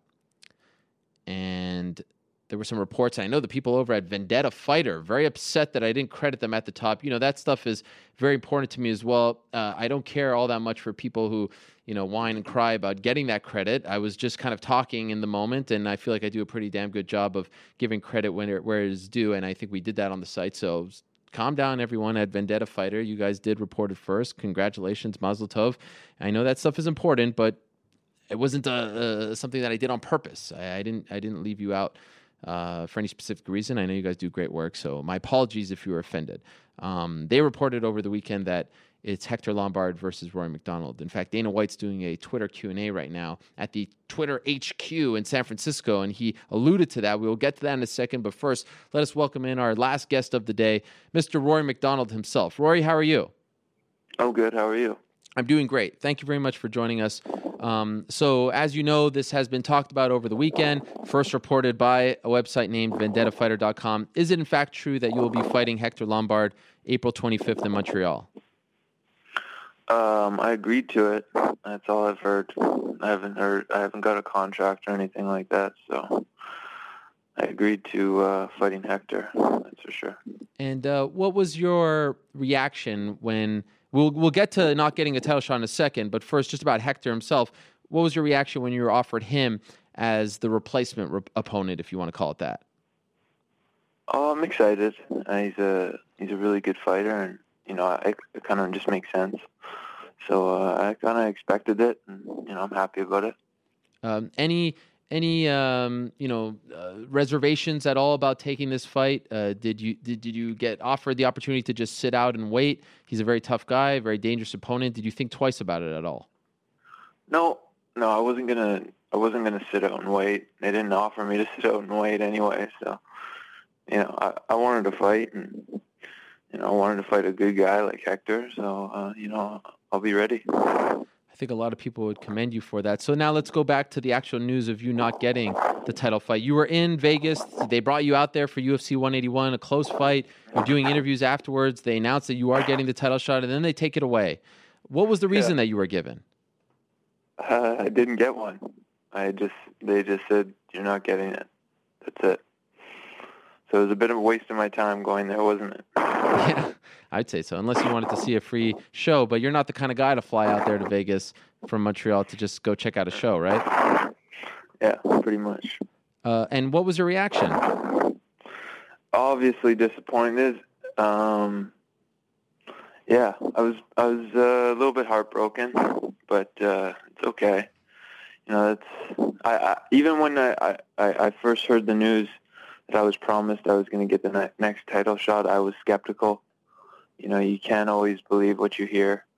Um, things change so often in this sport. It's, you know, you'd be a you'd be a fool if you believed everything uh, that came out. So um, I'm I'm not surprised that it happened, but I, I was pretty sad about it for a little bit when you were watching that fight and it was so close and the decision was somewhat controversial, there are still some people who think Johnny won the fight. In the back of your mind, were you thinking, "Uh oh, this this could be it. This could be the way I lose this title shot? Honestly, I didn't even. I didn't. I I I, I thought uh, Robbie won the fight pretty clearly in my my eyes. I didn't. I, I didn't see why they would want a re, uh, a third fight at all. You know, I I figured you know they would definitely want me to fight Robbie after that fight. So didn't work out. Didn't work out like I thought it would. And did you get the call personally, or did someone in your team get the call that you weren't getting the title shot? Um, I, oh yeah, my manager at the time uh, uh, called me and said that I wasn't getting it. And uh, you didn't you didn't say like why you didn't want to speak to them. You didn't want to try to make your case, campaign, anything like that. Oh yeah, obviously I did, but nothing worked. You know, I, I, was curious about everything. It's just, it's kind of just like, you know, you're not getting it. That's that's it. You know, it's over. Um, you mentioned, you know, feeling somewhat heartbroken. How how do you, how do you deal with something like that? Like, did you did you not go to the gym for a bit? Were you kind of down on MMA? How did you react to that? No, just uh, I guess you just change your mindset. You know, I'm just hungry for the next guy. I just, yeah, I don't know. I just want to hurt someone. You want to take it out on them, I'm assuming. Yeah, why not? Yeah. Uh, do you do you even care about the whole title thing now? I mean, were you told, all right, you take this fight against Hector, it's a no brainer, you're getting the title shot? Have you been made? Have they made any kind of promise to you about this situation? About about fighting Hector? No, about what beating Hector means. Like, all right. Oh no, no, no. They haven't said anything, and I wouldn't believe them anyway if they did. Mm-hmm. Um, so who cares? I'm right. just gonna go out there, keep fighting people, that's it. Do you think it kind of looks uh, looks a little bad? You know, in, in another sport, you know, we have the NFL playoffs going on right now. Team, you know, makes it to the Super Bowl, no matter how they made it, boring or not, bad game or not, controversial game or not, they're still in the Super Bowl. But in our sport, it's a little different. You could be promised something and then have it taken away. Do you feel like this makes uh, the sport look a little bad to have a guy go through the ranks, beat three guys in a year, do everything that was asked, and then they take it away? There's definitely some issues, but uh, I don't have the answers for it, how how it could change or whatever. But yeah, I don't agree with a lot of things that are done. But I mean, I'm not in their shoes either, right? Right. So it's hard for me to say. And, and by the way, I got to ask because I wasn't aware of this. You said your manager at the time. Do you have new management now? Yeah. Well, working on it. Any particular reason why you made the switch? I know you were with Lex McMahon for a long time, right?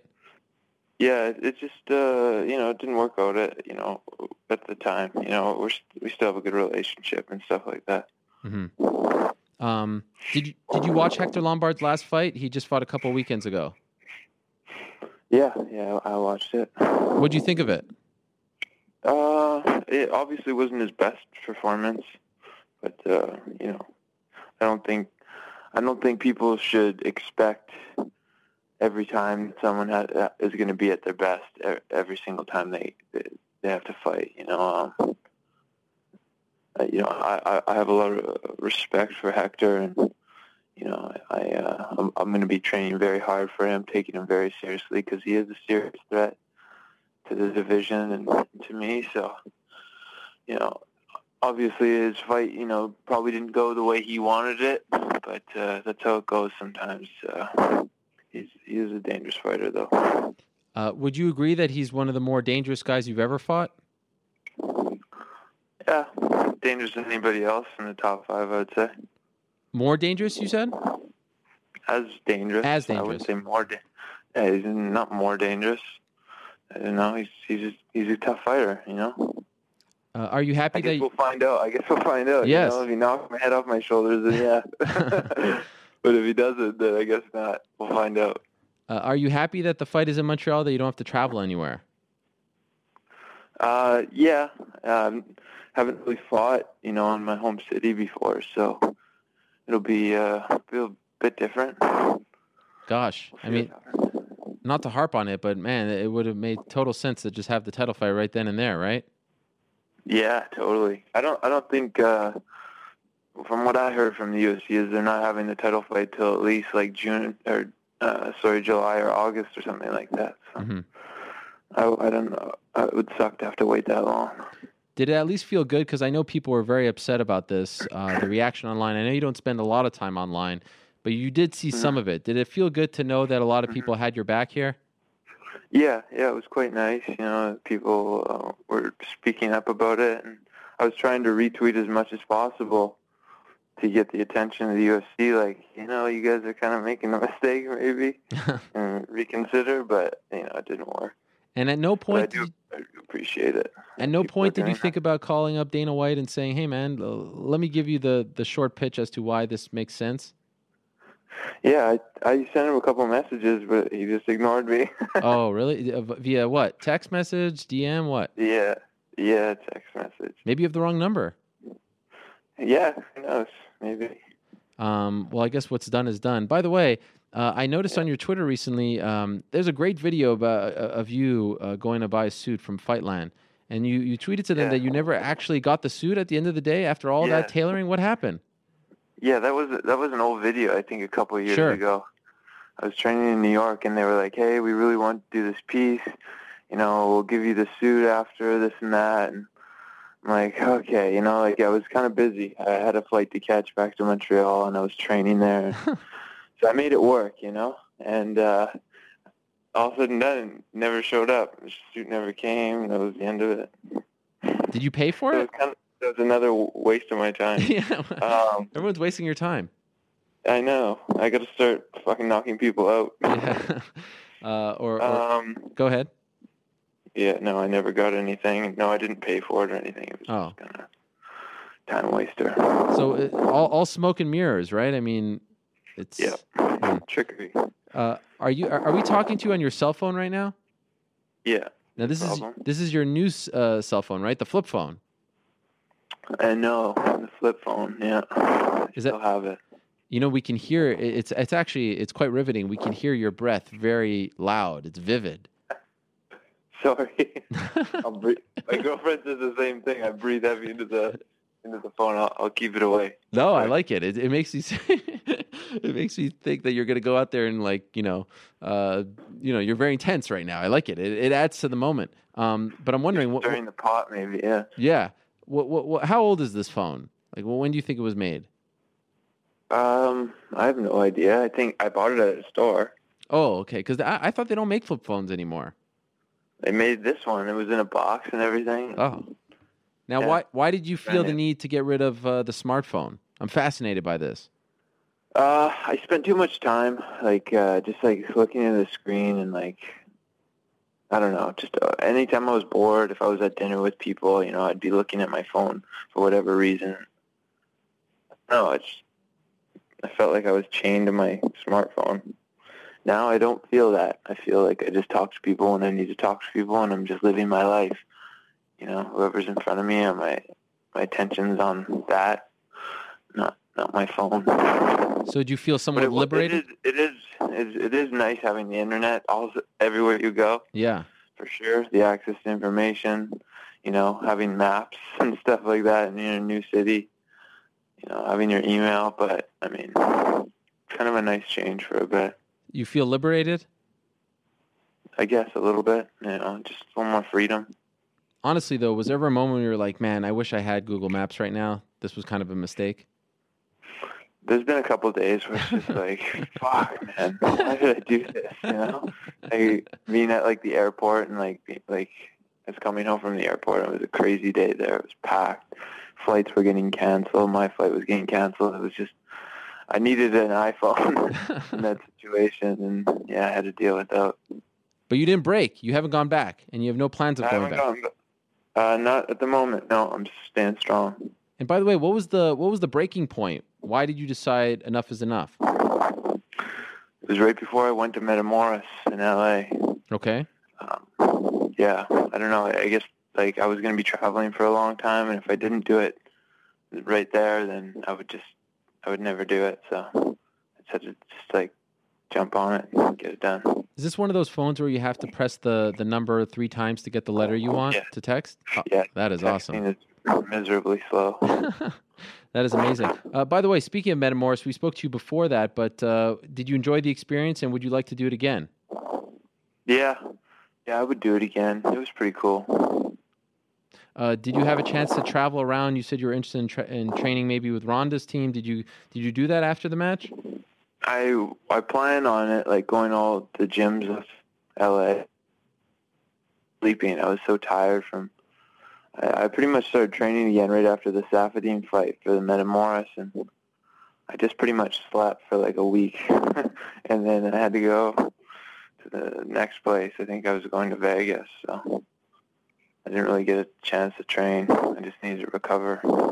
Another waste of time, right? Yeah, I guess so. I, I think if I trained, I probably would have got sick or something. Okay. I needed the rest. Uh, so now it's January 12th. Let's assume the fight does in fact take place April 25th. When do you start training camp, or do you not believe in this whole training camp thing? Are, are you ready training right now for Hector Lombard? Yeah, I'm training. Uh, I was training over the holidays too. I'm always training, but uh, I'll, I'll step. I'll, I'll, uh, I'll increase the intensity uh, and the workload and stuff like that. And, you know, a couple months away from the fight or something. So what's the message now? Uh, don't cry for Rory MacDonald. You'll be okay. You're going to make an example out of Hector. What, what, do we tell the people about this whole situation? Um, I don't know. Just you know, just keep watching. You're pissed. I have nothing to. Say. I have nothing to say. I don't know what to say. I just, you know, I'm just gonna keep fighting. You know, whatever. If there's a if there's a belt there afterwards or there's not, I'm still gonna go out there and I'm gonna fuck someone up. Has has your change has your feelings on all of this changed? I mean, was there a point where you were obsessing about the belt, and now after this, after having it taken away, you're just like, screw it, I'm just gonna go out there and do what I have to do, and that's it? Yeah, uh, a little bit. You know, it's it, it makes me a little bit bitter about the situation, probably probably make me think about it in a little bit of a negative light, but you know, I'm a little bit pissed off, and that's how I'm dealing with it. You know. Mm-hmm. Do you feel like you will use that energy leading up to the fight? Like you won't you won't lose that feeling even before the fight? I don't know. We'll see. I mean, time time heals. So right. We'll see. But right now, as I speak to you, you're still pissed off. Accurate? Yeah, yeah. I'm motivated. You know, it's, uh, you know, I'm hungry. Well, that is great to hear. Uh, Rory, I appreciate the time. I know it's not the best of times, but uh, that's that's a fun fight in Montreal. Looking forward to it very much, and uh, hopefully, if, if you get through Hector, then you will get what you deserve. Uh, thank you very much, and we'll talk to you soon. All the best. Okay, buddy. Talk to you later. All right, there he is, Rory MacDonald, stopping by. Great stuff from him. Uh, very intense. You expect nothing less from the guy. Um, you, you, can't help but feel for him. You know, look, if you're Johnny Hendricks, you're going to take the fight. If you're Rory MacDonald, you're going to be pretty pissed off. It was made as official as possible, right? But you got to commend uh, a kid who went out there and defeated Demian Maia, Tyron Woodley, Tarec Saffiedine in one calendar year after slipping against Robbie Lawler. And now he just says, screw it. Give me Hector Lombard. Of all people, Hector Lombard, who's undefeated at 170, who's one of the more terrifying fighters in the UFC, who a lot of people have said no to. Yeah, sure. Give me Hector Lombard in Montreal. No problem. I mean, we don't have to go through the, the examples, but I think there would be a lot of people out there who would just say, look, I'm going to wait. That's cool. I'll wait, let the guys fight. But the problem is, if they're fighting in around, you know, June, July, they're certainly not fighting before April, right? So it's at least 10 months. At least. Tough for a kid. You know, Roy MacDonald, obviously not in his 30s. He is uh, 25 years old. You're going to sit out in the prime of your career. You're healthy. Go out there and make money. Keep it going. Of course, you're, you're confident in your abilities can't sit on the sidelines. So it's a it's a tough call, but Roy should be commended for taking the fight when I think there are a few people out there that wouldn't take the fight. You can't really blame those people too. If you've been working your entire career for that title shot, you can't blame them. But I think at 25 years old, if you have the utmost confidence in yourself, you keep going. That's a great fight for Montreal. Uh, so speaking of that Dana White Twitter, where is it? New York Rick, are you there? I'm here. Twitter. What did he say? He said. Uh, he said Conor McGregor could possibly be uh, fighting in a stadium soon. Yes. What did he say? He said Croke Park or Vegas if he Yep. wins. Correct. That's correct. So there you have it. What else did we miss from this uh, impromptu Uh, Dana White Q and A? trying to think. There wasn't much more interesting stuff. Um, That's it. What's actually, up with What's up with all the headroom above you? There's like all the space. Tilt that camera down. Let's see it. You can't move it. It's weird. No. More. Maybe sit up. There you go. I feel like it's not actually moving. It's just moving down and then going back up. Um, it will require hands other than mine. Maybe so maybe just, just sit up. Sit up. I am sitting up. You're sitting as high as you can. I am. Put your neck up. Well, that There you go. Yeah, but I cannot stay like this. But it looks better. Not happening. You have to do it. Nope. Jesus. I might even pull the chair down a little bit. No. I, I will cut you right out of the show. yeah. So Um, Dana White Q and A. Yeah, I mean there wasn't there wasn't much of anything else. I mean, um, he touched upon the the Rory MacDonald fight. He said, you know, why wouldn't people want to see? Uh, let's see. Exa- I don't want to misquote him. Let's see exactly what Dana White said. I thought you were going to pick out the highlights. There weren't many. Well, I see some right now. So then, uh, enlighten us. Well, you you had the highlights. That was your job. Hit it. Uh, Cyborg and Ronda working on it, but I don't think it will be a catch weight. But anything is possible. That's that's interesting. You don't think that's interesting? Sure. Why didn't you mention it? Wasn't uh, I wasn't glued to it. What do you mean? You just said it was interesting. I wasn't glued to the uh, the Twitter feed. Oh, okay. I guess I misunderstood when you said that you were picking out the highlights. May have. Okay. Let's go back. Um, you said Dana's doing a Twitter Q&A. You sent me a link. And then I said, monitor the Dana tweet-a-thon and let me know. I'll come to you for the highlights. And you What did I say? Come on, bro. I'm ahead of you. Which would lead me to believe that you are doing that. Yeah, that was from the previous thing where I sent you the Dana tweet Q and A tweet before you asked for it. Okay. In any event, nothing else? All these tweets I see. Can't read them right now. I guess we'll never know. You'll you'll have to just go see it, people. Okay. What else? Do we have questions? Didn't get shafted. He's fighting Hector Lombard. This is Rory MacDonald. And do you really not want to see Lawler versus Hendricks again? That was in response to someone probably complaining about the Rory fight. Yep, All right, so there you have it. Looks like it is happening. it's happening. April 25th, Montreal, though he didn't necessarily say that, but that seems to be the case, as first reported by Vendetta Fighter. Okay, what are the questions? Uh, Jon Jones is a superstar with the recent public woes of drug failure and the epic lead up to 182 plus the victory. Jones' name has never been bigger in the press. When he overcomes these problems of late, will Jones finally become the star everyone has expected? There's no bad press after all. Isn't he more popular uh, now than ever? Uh, and will this bump in the road, no pun meant, honestly, Oh. uh, vault him into stardom? Well, before I get into that, uh, a quick reminder that in around 55 minutes, the Nevada Athletic Commission will be meeting up for their monthly hearing. We will have coverage of that. Um, Jon Jones isn't getting punished. There's there's nothing they can really do, but because it, it happened out of competition, but they will be talking about out of competition drug testing, and uh, I'm assuming the Jon Jones case will be brought up. So stay tuned for that. Now, as far as Jon Jones is concerned, I feel like in the short term, if he's able to come back from this, look, the guy had a DUI, and he had a DUI with two women in his car. That's a lot worse than this, in my opinion. Um, also, very dangerous and foolish to drive under the influence. Uh, he has been able to rebound from that. Now, I still believe that Jon Jones isn't as popular and famous as he should be, and maybe these are the reasons why. Uh, I, I think in the short term, people now feel a lot more passionately about the guy. They either really, really hate him or like him. They're not indifferent. Now they think, look, of course, he's fake. That's why he's doing this stuff. Um, he's he's a cheater. Who knows what else he was doing?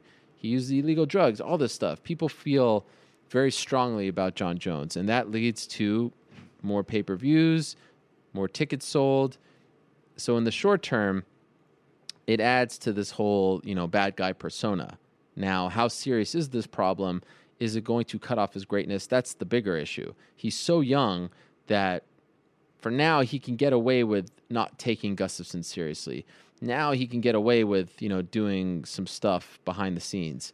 But once he hits 30, once he starts to really you know put some miles on his body, it's going to catch up to him. It catches up to all of them.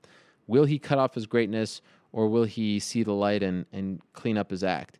Good that he has guys like Brandon Gibson and Greg Jackson and Mike Winkeljohn, guys who are really respected in the sport. You know, in particular, I, Brandon, I can't say enough good things about that guy. Just truly a genuinely great person. Has people like that in his corner, that's very important. Where does he go from here? Only time will tell. But in the short term, his next fight, especially if, if it's against Gustafsson, I think will will do very well. And all indications seem to be that the Cormier fight did very well. Second highest rated prelims in the history of Fox Sports One. Brief history, but a year and a half. Uh, highest rated post fight show in the history of Fox Sports One.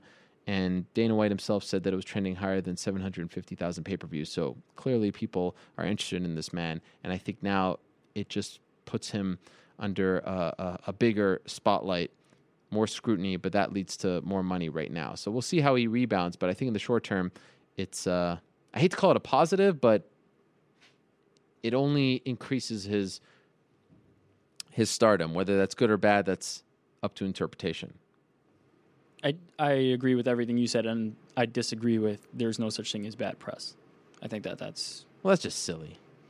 Uh, that's that's false. But um, in this case, I do agree with you that it's just you know it'll raise his profile as as dirty as that may seem. Uh, next question: Which would you rather see? Rumble Johnson beating Gustafsson and fighting Jon Jones for the first time, or Gustafsson beating Rumble and having that rematch with Jon Jones? I mean, I could see the positives to both. Uh, it's fun to see him against a fresh matchup. It's also fun to see him against Gustafsson again because that fight, one of my favorites of all time. Um, it was so much fun. It was it was somewhat surprising to watch. It had ups and downs. It was a true roller coaster ride. For a moment, it seemed like Alexander Gustafsson was going to beat him.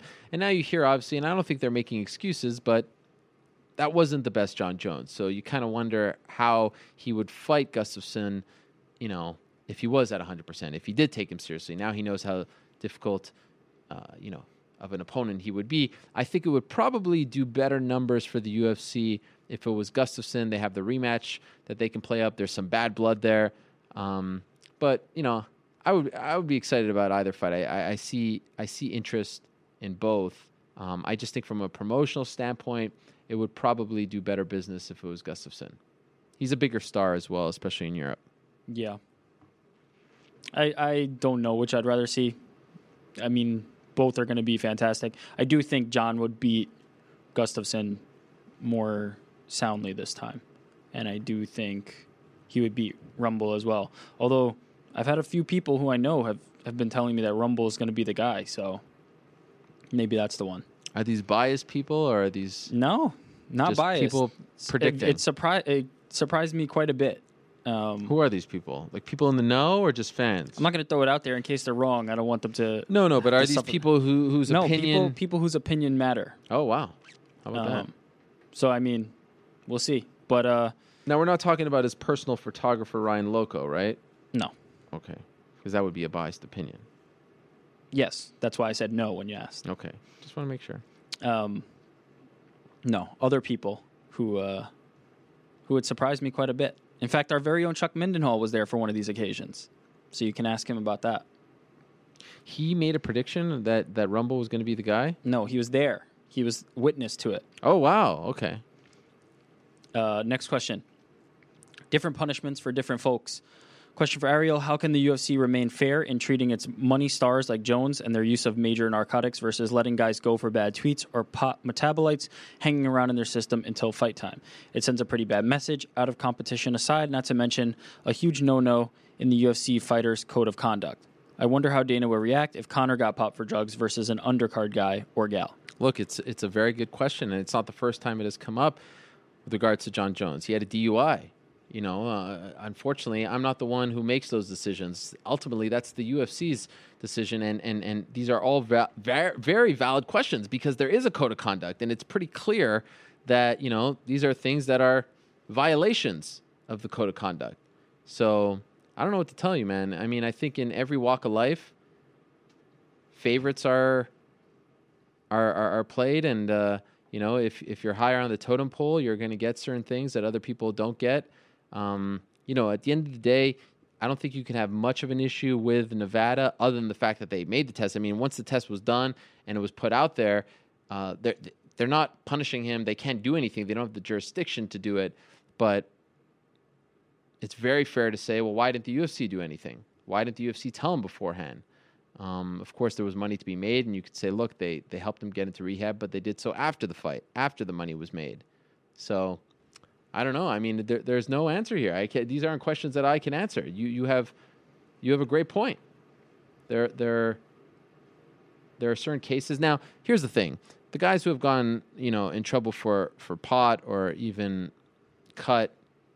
Most of the guys who have gone in trouble for pot or cut for pot, it was their it was their second or third offense. But again, that was in competition, so it's not the same as the Jon Jones situation. But if you get busted with cocaine in your system, perhaps they're letting it slide because he wasn't supposed to be tested for it. Perhaps they spoke to him, he cleared the air, something. Who knows what's going on behind the scenes? UFC not talking all that much about it, but uh, these are very valid points. And I, I can't sit here and justify their reason for it because I'm not the one who decided it. But all I'll say is, yeah, these are things that I thought about as well. Is there a walk of life where this isn't the case, though? Yeah. No, I mean that's that's your earners are going to be the ones you want to keep around, and you know, I I don't think that the UFC is is uh, is isolated in this in this uh, in this circumstance. If somebody in you know an organization, if the boss or you know the second or a third in command of an organization uh, did something untoward, uh, they would probably be you know kept around and if somebody at the very bottom did something they'd probably be like oh there's there's all kinds of uh, this this happens every day in life outside of the UFC and outside of MMA and outside of fighting in general. Um, so I don't know why we. I think we know the answer to this question. Is what I'm saying. People ask this question, Yes, yes. but it's a statement. The Yeah. statement is, I don't like that the UFC treats Jon Jones differently than it treats fighter X on the undercard. Well, tough tough luck. That's just how the the world and every other organization is. Yeah, that is well said. Um, and also in this day and age, can you imagine UFC cuts Jon Jones? Bellator would pick him up yesterday. Bellator would drive out the Viacom truck, say, "Here's a blank check. You pick what you get to, what you get to get paid." You know, like I mean, come on, they would never do it. That's just the facts. I mean, that would be what a what a windfall that would be if they just oh Jon you know Jon Jones popped for some recreational drugs, so now uh, we've got the best fighter in the world on our uh, on our promotion. And by the way, I want to make it very clear. I I know at the beginning of the MMA beat, you know, I asked Luke a question about this whole situation, and I said it was a mistake. I believe that doing coke is a mistake. I, I believe I don't believe in these drugs. I don't believe, and I don't want to get too much into this, but I am not glossing over the fact that Jon Jones did cocaine. Uh, I don't do any of that. I've never done it, and I don't believe in it. And I don't think that someone, you know, especially in his position, should risk their life. You know, you can die from cocaine. I know that's putting it in the most simplest form possible, but it's not good for you. That is a fact. So, you know, you can sit here and debate marijuana and its use and all that stuff, but I'm not glossing over it. The facts are, though, that he was tested for something that he shouldn't have been tested for, and then it was made public. So I think if I'm Jon Jones, I have a bit of an issue with all of that. If It'll be interesting to see what he does with it. But make no mistake about it, I am not in support of any of this, in, out of competition, retired or not. It's not good for you, and I'd rather people didn't do it if you're asking my personal opinion on it. Yeah. I was just going to say that we're going to talk. somebody asked specifically about that later, so maybe you can Okay. elaborate on that a little bit in a minute. Uh, actually, I think it's this question. All right. Ariel, any talk uh, from Malki about pursuing litigation for the release drug tests that weren't even supposed to be taken to begin with? Yes. How does it sit with you as a media member that this kind of thing wasn't released until after several weeks, in fact, the event? So those are two separate thoughts. Start with um, whether it's Malki or anybody. Uh, how do you feel about the fact that these tests weren't supposed to be taken? And you know, do you know if Jon Jones's camp is is pursuing anything in that regard? They're not talking on the record right now. They have spoke to me off the record, so I can't, you know, divulge that information. But nothing would surprise me at this point. I think all the cards are on the table. If you get what I'm saying. Um, How do you feel about it? yeah, you know, I, I, I feel a little weird about it. It's strange. The whole chain of events is a little strange. Um, you know, I kind of feel like even if I'm Daniel Cormier, I, I would like to know these things. Um, it's a very weird one because not, not not the let's we'll go to that in a second. But how do you feel about the the test being taken that wasn't supposed to be taken before we go to the actual That's- timeline of events. Yeah, I have a problem with that. I, I take issue with that because if someone comes to you and says, "We are here to test you for PEDs, all the stuff, steroids, HGH, EPO, all that stuff," all right, fine. Now, the whole point of a random test is you're not supposed to know when it's happening, but I think that you should at least be know you know be told you know what you're being tested for, and then for it to come out after the fight. And perhaps they did him a service by, by, by doing that. I mean, they helped him out on that front because it wasn't distraction. But I mean, I feel like he should have been notified. And how about the fact that it went through the UFC? Yeah. And typically, you know, what I was told was it was the holidays and you know, it's hard to get in touch with people. I mean, I have a hard time believing that as well. It's not the holidays when you're getting ready for a fight. Jon Jones didn't go to, to Disneyland with his family. I feel like it would be pretty easy to contact him and let him know what's up. And you know, perhaps they contact his team and uh, you know they say, "All right, well, we're going to deal with this," but you know, he was tested for something he shouldn't have been tested for, so you know, we're going to fight this as far as it being made public, as far as the ramifications, all that stuff. But sounds like it was, you know, it was made public shortly after his team was informed and he wasn't given a lot of time to fight it. So there are a lot of issues with that. And I don't think we're going to see the end of this story. I, I don't think it's going to stop, you know, now as it has, uh, a you know, it's kind of fizzled as far as the media is concerned. I think it's going to ramp up and it might ramp up, you know, in just a few minutes at that hearing. But yeah, I have, a, have a, I, have, I have a problem with the timeline. I have a problem with him being tested for something he shouldn't have been tested for. And even the whole thing, I mean, look, I give, I give Nevada a lot of credit for being so open with the media and answering our phone calls and explaining to us and giving us the information that we're asking. But the whole thing about his testosterone, and then for 24 hours, people are going nuts about his testosterone, and then we call him up and they say, Yeah, we did the carbon isotope ratio test, which determines whether or not there's any synthetic testosterone in someone's system. Why not just say that at the beginning to stop all the speculation? So I give Nevada a lot of credit. They are the leaders as far as commissions are concerned, and, and, and everyone looks to them, good or bad. They're trying really hard to get things right. And along the way, they're going to stumble. That's fine.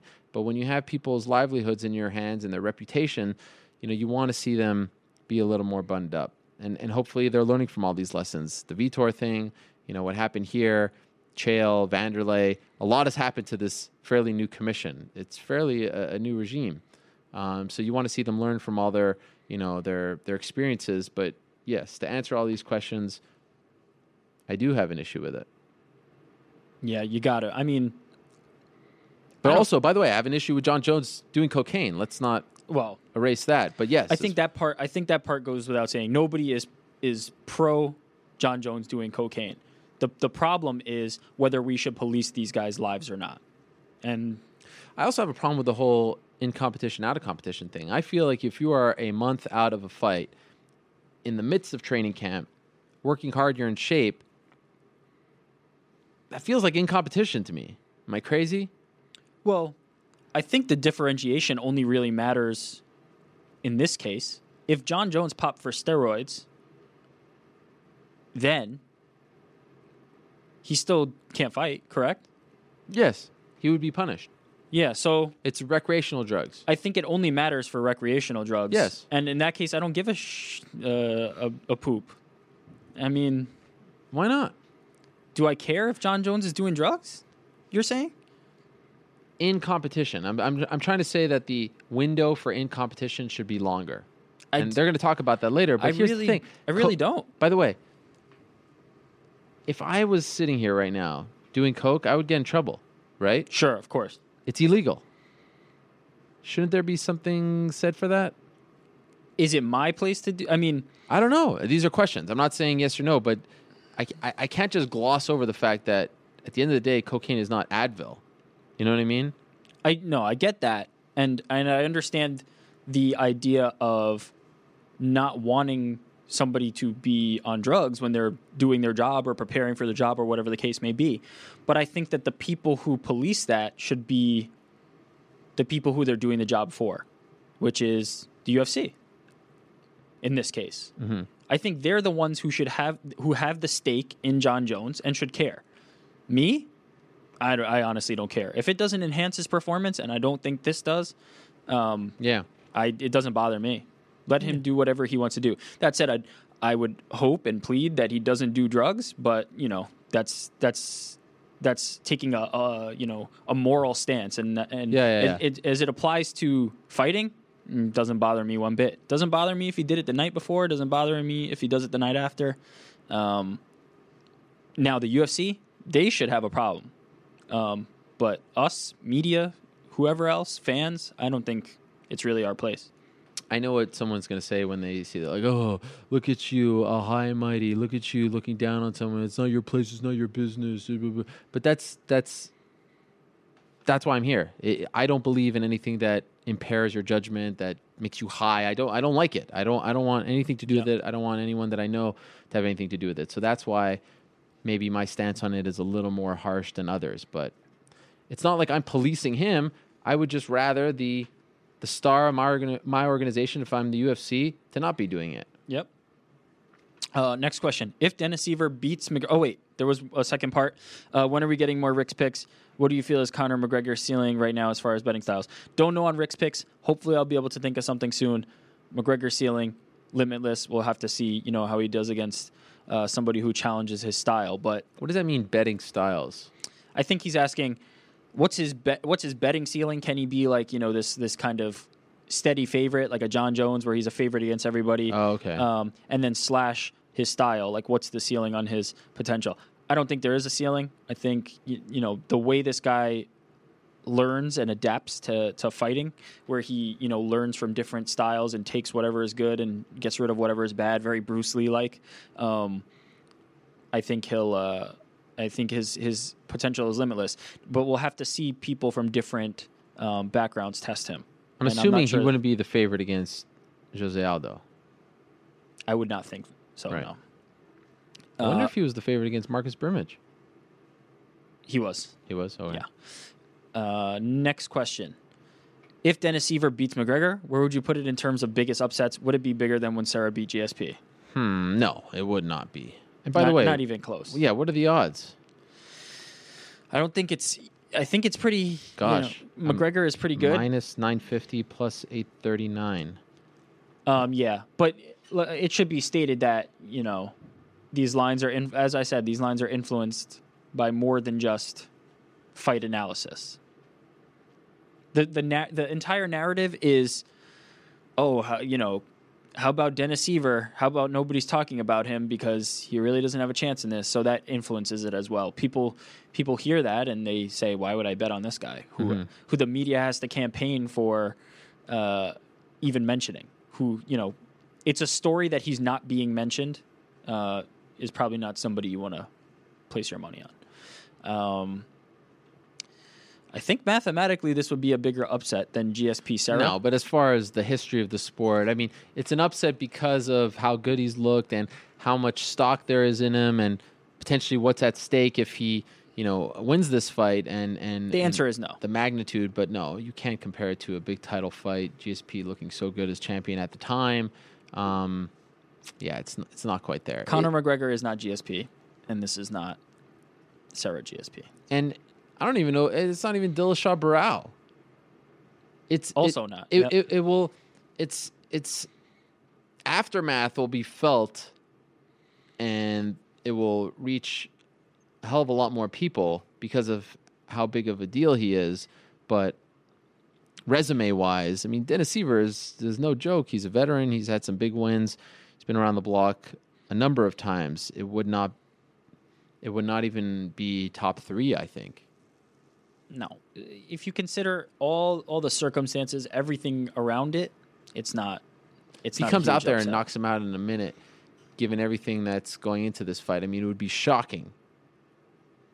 Make no mistake Is it about though? it. I mean, here's the thing. It would just be What shocking shock- because the way it's been promoted. The way that fight would shock me is if Dennis Siver came out and, you know, took a, a tough three round decision where he outpointed Conor McGregor on his feet and just completely kicked his butt from pillar to post, uh, but didn't knock him out. That would shock me because you would think that Conor McGregor would be able to win that kind of war of attrition. Um, or, you know, Dennis Siver might catch like a spinning uh, a, a spinning kick to the to the gut or something like that. Um, would I be shocked if if you know Dennis Siver came and knocked him out? Not really. Um, people get caught all the time. It's it's not that shocking. Would I be shocked if Conor McGregor won a three round decision rather than knocking Dennis Siver out? Not really.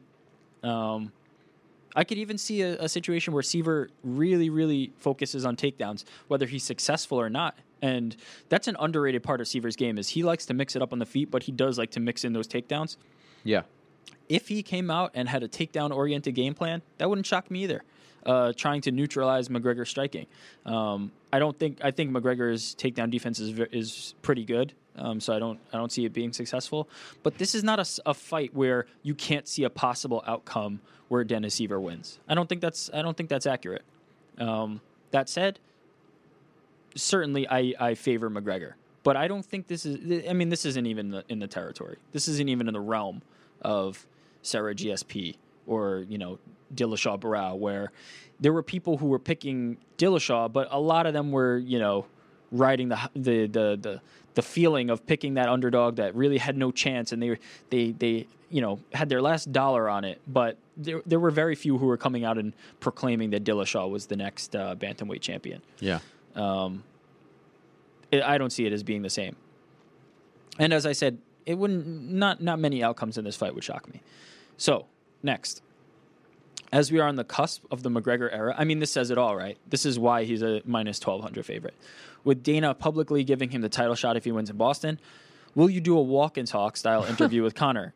As you did in Dublin, or has his recent comments about doing interviews during weight cutting put you off? Do you plan these well in advance, or do you just go with the flow on the day? I think you do an amazing job each time, and I feel you try and do something different and unique. Wow, uh, a real insider question. Um, so I guess the question is, all right, if he Walk and gets, talk. i- if he wins, right? If he wins, I don't know. That's, that's too far in advance. I don't know what's happening tomorrow. Now, I do think about these things, and of course, we didn't just show up in in in Dublin and say, "Hey, we'd like to do this with you." We had to go through the UFC, had to go through his team. I mean, everyone said okay, including Conor.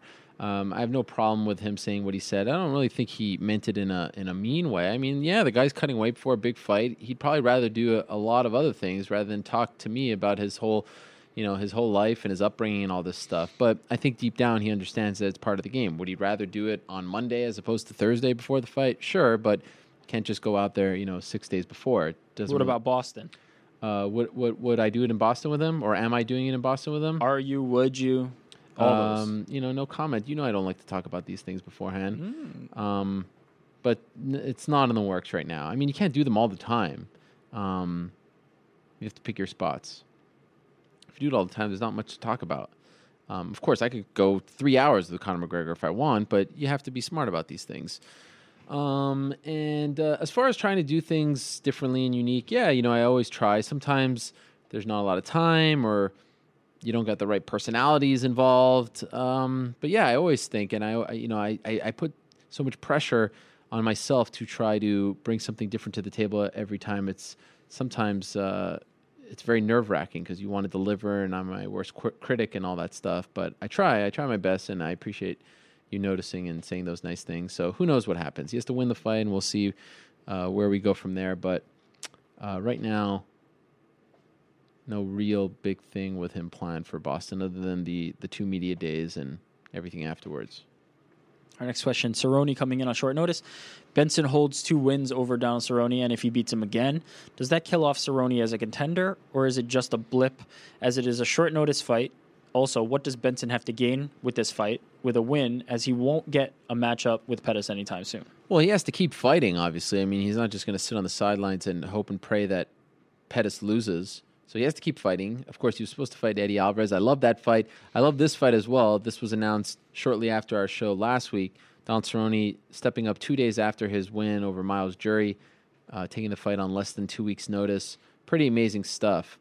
And of course, he has uh, two losses to Benson Henderson. The first loss, both of them were in WEC, but the first one was for the interim title, and it was one of the best fights I've ever seen. It was so much fun, back and forth. They were a lot younger, and that's really where the Bendo name came from, because Cerrone had him in some submissions, and he was just, I mean, the way he was contorting his body was just absolutely unbelievable, and it looked like Gumby out there. Um, so look for for Cerrone, the guy just wants some money. He wants to make money. He wants to be as active as possible. It's a chance for him to avenge uh, a loss if he loses. Look, he he already has losses to uh, Anthony Pettis, so it's not it's not that huge of a deal. He's he's the kind of guy who just likes to fight. I think for him, just being active and making money means a lot more than being in the title picture. He's not going to sit out. He's not going to wait for the shot. So it's it's not something that honestly, how many more times can he tell us he doesn't overthink these things? For Benson, he just has to keep winning. Remember, he's coming off a loss. Um, what he what lost better a- fight? Yeah, he has to. He has to avenge. You know, he has to get back on track. He's already beaten this guy twice. Confidence, right? He doesn't have to really think about him all that much. He's fought him twice. He's prepared for him twice.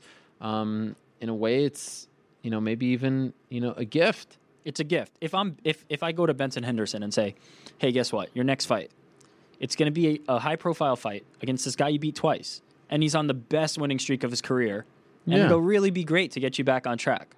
What do you think? Oh, nah, I don't like it. Of course, it's the best possible outcome for him. On a- Eddie Alvarez is much more of an unknown, Right. And and a great fighter, and who would have had a full camp to prepare for him. This is the best case scenario. I can't think of a better case for Benson. Now for Cerrone, if his goal is to get a title shot, this is probably not the best move. But as we know, that's Well, not really his goal. Yeah, but if he wins, then it's brilliant. He's even more popular. Yeah, but you probably don't want to go against a guy who beat you twice if that's if that's your ambition. You probably want to avoid him and no, take but I'm a saying, full camp. But in and- hindsight, if he wins, he looks like a gazillion bucks. he's gonna look fantastic. He looks like a Um, genius, and he'll probably f- want to fight. I don't know about Matt genius because I don't think the planning part of it was really, you know, Oh, he loves this. He loves this. This is Um, better than a three month camp. It's Come on, insane. He's just he's he's the perfect guy for this. Nobody is like this guy. Yeah, he's great. Nobody is like this and guy. it it all plays you know into the whole cowboy thing, and the fans love him. I mean, he saves the day, and for Benson, it's a high profile fight card. You're fighting on the co-main event of uh, a big show that's almost sold out. Conor McGregor, all that stuff. I mean, it's a win-win for everyone involved, in my opinion. Fortunately for Eddie, and by the way, Eddie was coming in somewhat of a, as a desperate fighter, right? I mean, he's coming off a loss in his debut. He needs a win here. Um, very different circumstances, so sucks for Eddie. Hopefully he's back. By the way, speaking of Eddie, I don't know if this comes up, but I'd love to see him fight Gilbert Melendez. Now we have a situation; they're both coming off losses. It's a fight that's been talked about for quite some time. I'd love to see that happen. Uh, our next question. Apparently, Anderson gets a title shot if he wins. Does Diaz also get one if he wins? Let's be honest. After Hendricks, he's the only guy to promote as the next contenders, uh, as the next contender, or uh, George St. Pierre should he make a comeback. After these two guys, you really have nobody. Only nobody's like Rory MacDonald, uh, who Wow. you like, but I guess the rest of the MMA world would skip that title fight. Wow, look at that. Um, well, I'll say this about the Anderson thing.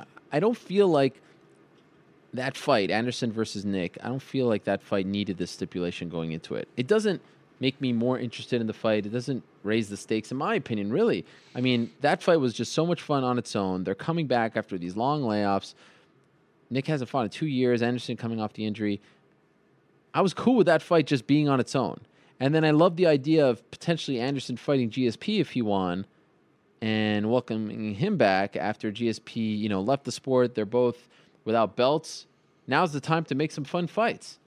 So I was a little surprised, or nah, I don't say I was surprised, but I was like, eh, I don't really feel like this needs to be said. And then when you consider the fact that you have Jacare and Rockhold and Yoel Romero doing so well, who've been active throughout this stretch, I feel like to a degree it sort of devalues their fights, and it may be a little disheartening to them. I'd like to see those guys get title shots as well. We've seen two Weidman Silva fights. Um, I know you're asking about Nick Diaz, but I'm just kind of clearing up my feelings on the, the Anderson thing. Of course, Anderson versus Chris, three would uh, do a lot of, you know, they make a lot of money for the UFC. A lot of people will be into it. Their last fight, the second one at UFC 168, got over a million pay per view buys. So you have to look at that. You can't ignore that. But from a pure sport standpoint, and it's probably why I don't run the UFC, I think about things in that way.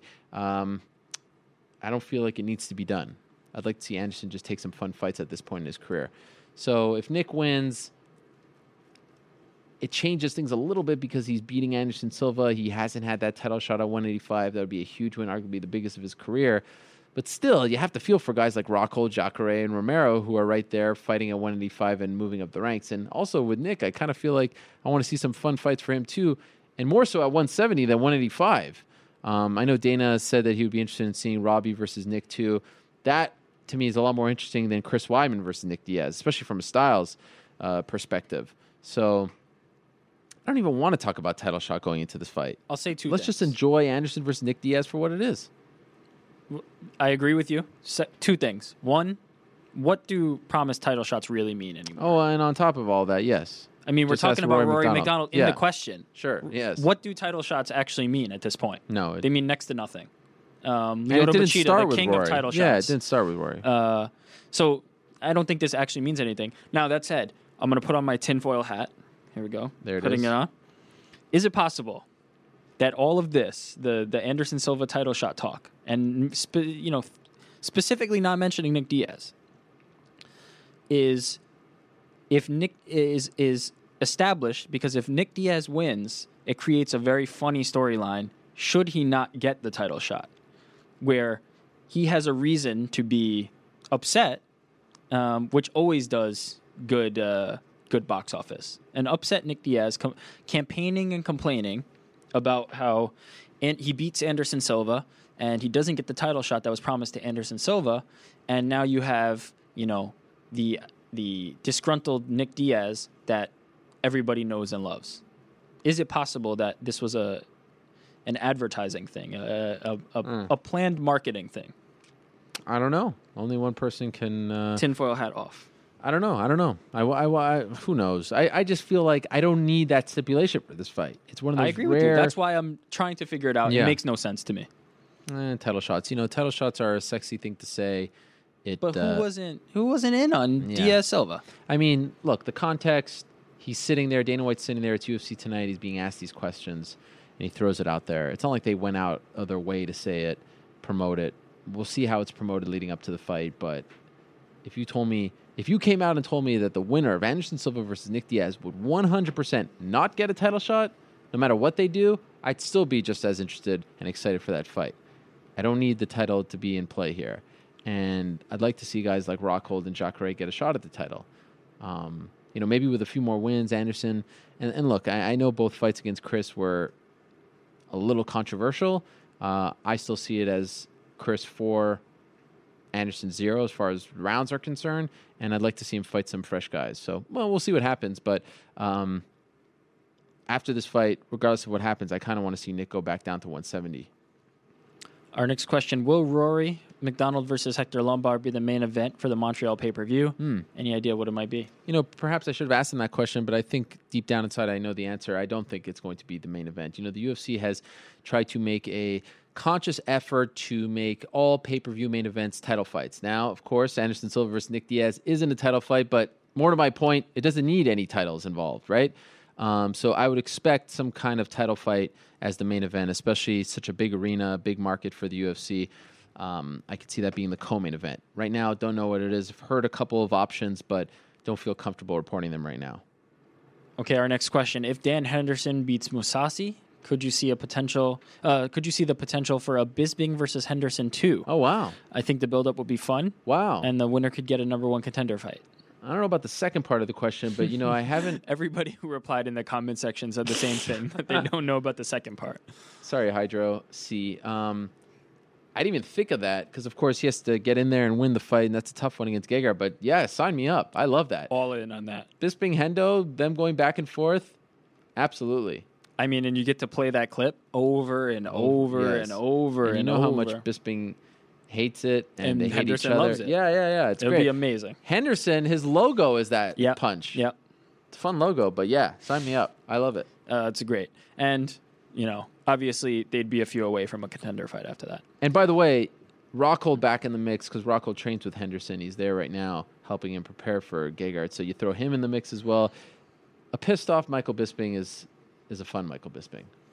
Our final question from the website What do you think about CM Punk training at Roufusport?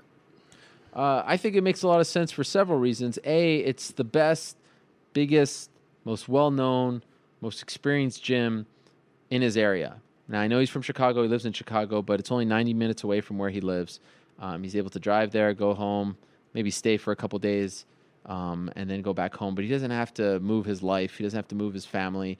He doesn't have to go to California or New York or anywhere in between. So uh, I think it just makes the most sense. Um, and then you have, I mean, just look at who's there. You have Duke Roufus, amazing striking coach, one of the very best. And I knew that they would settle their differences or whatever differences there were. You got Ben Askren, Olympic wrestler. Look what he's done with the other guys there. You have the champ there. You have Anthony Pettis, and then the other guys coming up. You know his brother Sergio, uh, Erik Koch, Chico Camus. I mean, there are a lot of UFC fighters there. It's on an unknown gym. They're not going to treat him like some kind of superstar, put him on a pedestal, and not push push him. Um, it just makes all the sense in the world. It's local. Um, it's it's it's a great place. He has great striking, great jiu-jitsu, great wrestling. It's it's a no-brainer in my opinion. I'm sure you know if there was a place 20 minutes from his home, that'd be even better. But there really aren't that many great places that have it all in Chicago. So 90 minutes away, not all that bad, and uh, and I think he made he made the right call for himself. So yeah, I have no problem with it. Let's transition to the Twitter questions. What would be a realistic success scenario for CM Punk? I think breaking the top 20 is realistic. You know, I don't know. I think it's a little too early to say that. Um, it's a little too early to weigh in, really. I think realistic. I mean, he wins a fight, wins two fights. I mean, who knows?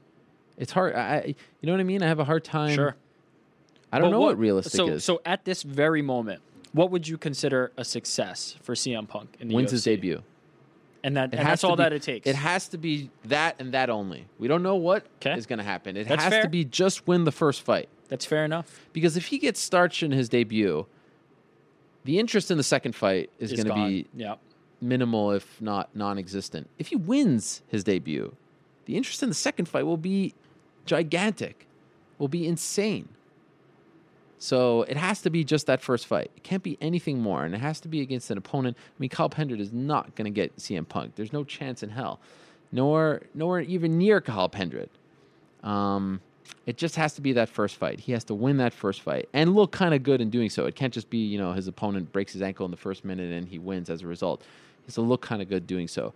So you know now he's with a coach. I mean, tremendous striking coach, great wrestling coach. They have a great jiu-jitsu coach there as well. I mean, let's see now. Now things are in motion. Let's see where he goes from here. It's going to be a fun ride. I, I, I mean, look, forget about who he is, where he's from. You're taking a guy.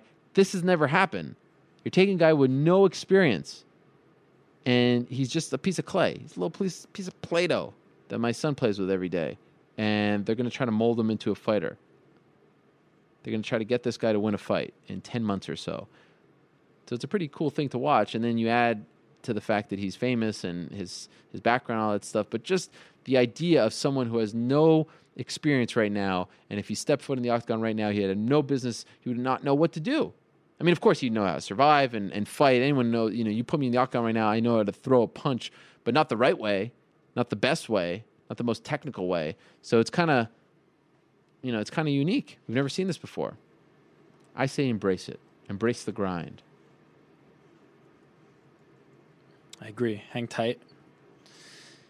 We may have uh, we may have lost our Twitter Uh-oh. questions for a se- just for a second. Oh, okay, okay, okay. Um, what I would say is, I think getting in the fight is a success. I'd say if he just shows up for the first uh, for the first fight, it was worthwhile, honestly, because they'll get the pay per view buys. Uh, he'll have tested himself, and you know he'll see if it was worth it, and uh, and that'll be and that'll be enough, in my opinion. I think you know putting the expectation that he has to to win the fight, that's just gravy at that point, in my Mhm. opinion. I think I think they just need the first one, and then it's all good. Yeah. I mean, if he loses a close one, you could have a second one. And, and you know, he's not looking at it as just one and done, but it has to be justified, right? But that's his, I mean, his expectations now.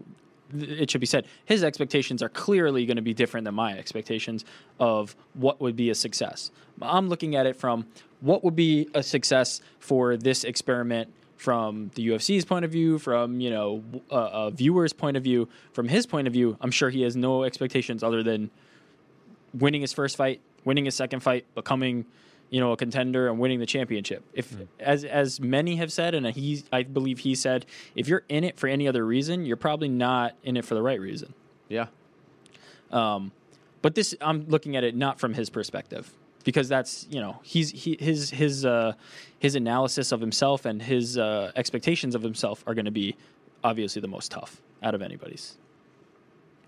So, our final question, once I get it full screened here, is what do you see as the most entertaining first fight for Rampage? Uh, this person posits Shogun, Henderson, Bader, somebody else. Honestly, none of the above. I'm going to go with Jimmi Manuwa. I like that fight because of the the styles matchup. It'll be a lot of fun, and I like the idea of Rampage fighting a younger guy. And I know he's not, you know, the youngest guy out there on the roster, but you know, somewhat unproven, trying to climb the ranks. He's coming off a loss to Gustafsson. He was supposed to fight uh, just a couple months ago, had to pull out. I like that. I, I don't want to see him go, you know, through the older guys who he's already fought or you know has a history with or something like that. I, you know, I don't want to see the Bader fight again. We saw that. The Shogun fight is fine, but I kind of want to see Shogun take a bit of a break anyway. So uh, he's filming the Ultimate Fighter. I, I don't see it happening, honestly. Uh, Henderson's not fighting at 205 anymore, at least right now, so I don't see that happening as well. So you look at the rest of the roster. Um, you know, th- th- maybe there's the Rashad fight out there. You know, he's supposed to fight Glover Teixeira, but Glover pulled out due to an injury, so maybe that one. But I, I kind of feel like you want to build up to that if you want to do the rematch again. So I like the Manuwa fight. He's ranked 10. Why not? I kind of want to see Rampage against the, the the familiar faces. Really? Yeah. I don't know why. Why? Why put him? In, you want to try to build stars, especially at 205. You need some more names. You need I don't necessarily want to see Rampage as somebody who's a star builder. I don't kind of want to see him in that role. I want to see Rampage fight. So I want who, to see you him. want, who do you want to see him fight? I'm cool with any of these. Shogun, Hendo. You want to see Bader again? Well, Bader, you, I think we could take him at his word that that probably wasn't his best camp. He was probably hurt and just wanted to fight in Japan. Uh, looking at the performance, I believe it. Just he just we've seen Rampage get beat before, and then that one was something I'm not sure I've ever seen.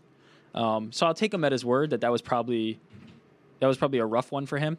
Um, n- not that I'm thinking he would beat Bader or Bader would necessarily beat him, but I, I wouldn't I wouldn't be terribly upset at that fight again. Um, I don't have a problem with Manuwa, but I'd rather I'd rather see him up you know against guys we saw him um, who his contemporaries in, in Pride and um, the guys who are kind of getting you know long in the tooth that can still put on fights. Yeah, I could see Now, why. you, said, you said Rashad. I mean, Rashad's not a spring chicken himself, and I feel like that's more of a, that's closer to what I'm talking about than really a star maker. No, I know, but and, and by the way, I said I don't want to see the Rashad fight right away. I'd rather build up to that because I think that the rematch could be a very big deal if they're both on a roll. I just feel like if I'm building an organization and I look at a division where there aren't a lot of big names right now, a lot of big players, contenders, you got Rampage there.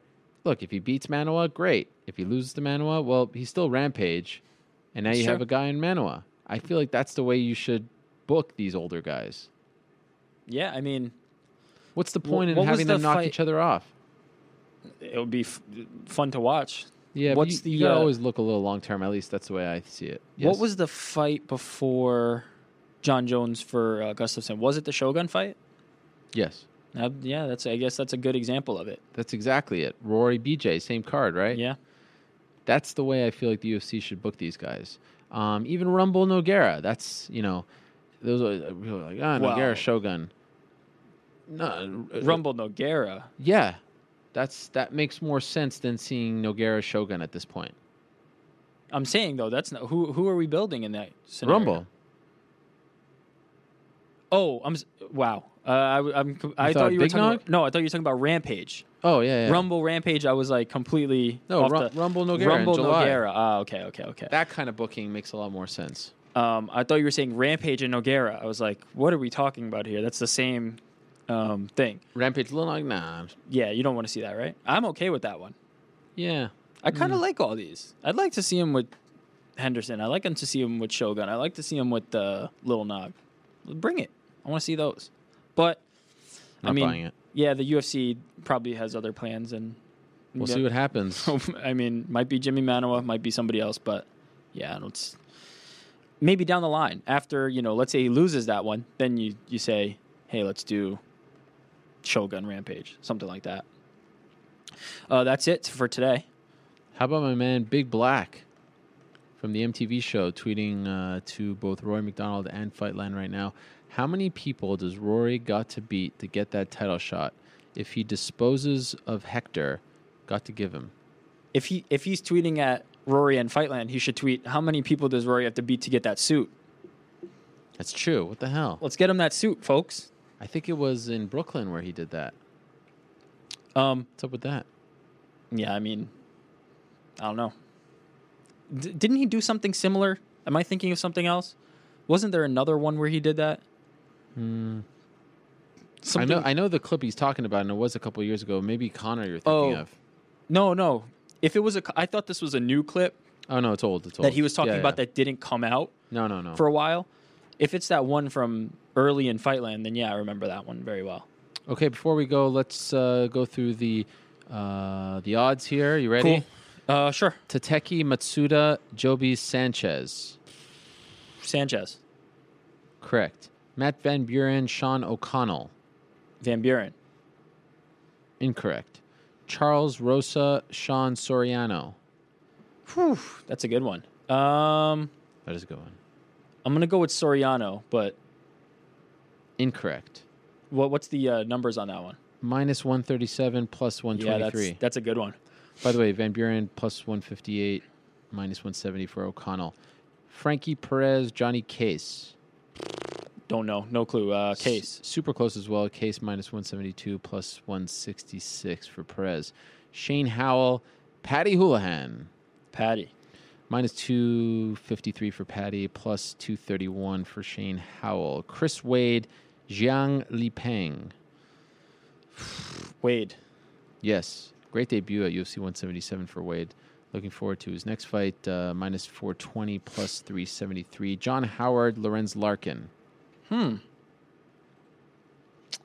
I've talked many, many times. Shout out to Michael Carroll about my thoughts on John Howard's fighting style and how it applies to betting. Really? Uh, On this show? yeah, because everybody thinks, you know, oh, John Howard's going to sit in there and slug, and the, that's not how he fights at all. Um, so I'm going to go Howard because of the threat of the takedown. Plus 130 for Howard. What? Minus 147 for Lorenz I'm Larkin. all over that. I'm Uh, all over it. Cathal Pendred, Sean Spencer. Uh, whew, that's another one. Uh, I'll go Pendred for this one. Wrong. Plus 147 Pendred, minus 155 Spencer. I could see that. A lot of close ones. He, well, he looked. He didn't look great. Let's be honest. In his last fight. Yeah, yeah, yeah. Um. So I, I, I could see that for sure. Gleison Tibau, Norman Parke. Uh, Tibau. Minus 135 Tibau, Parke plus That's 124. man. There there are Super a lot close. of close, interesting fights on this card. Benson Henderson, Donald Cerrone. Uh, Benson. Minus 145 Benson, plus 133 Cerrone. This is insane. Are, is Yeah. anything in the two hundreds? Conor McGregor, Dennis Siver. Uh, Dennis I- Siver all yeah. day. Uh, minus 950 right now for Conor Is, McGregor. is anything over two to one? Other than that one, um, Chris Wade, minus 420, plus 373. Shane Howell, Paddy Holohan, and then other than that, it's all ones. That is that is a nicely uh, matched up card. I like that a lot. Doomsday Howard. I'm thinking I'm gonna put some money down on that one. Wow.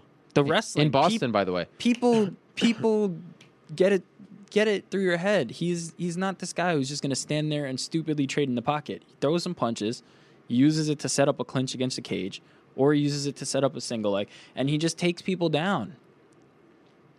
I think that I think that's a good. I, I'm I'm think I'm pretty happy with that one. I think I'm gonna pick Doomsday for that.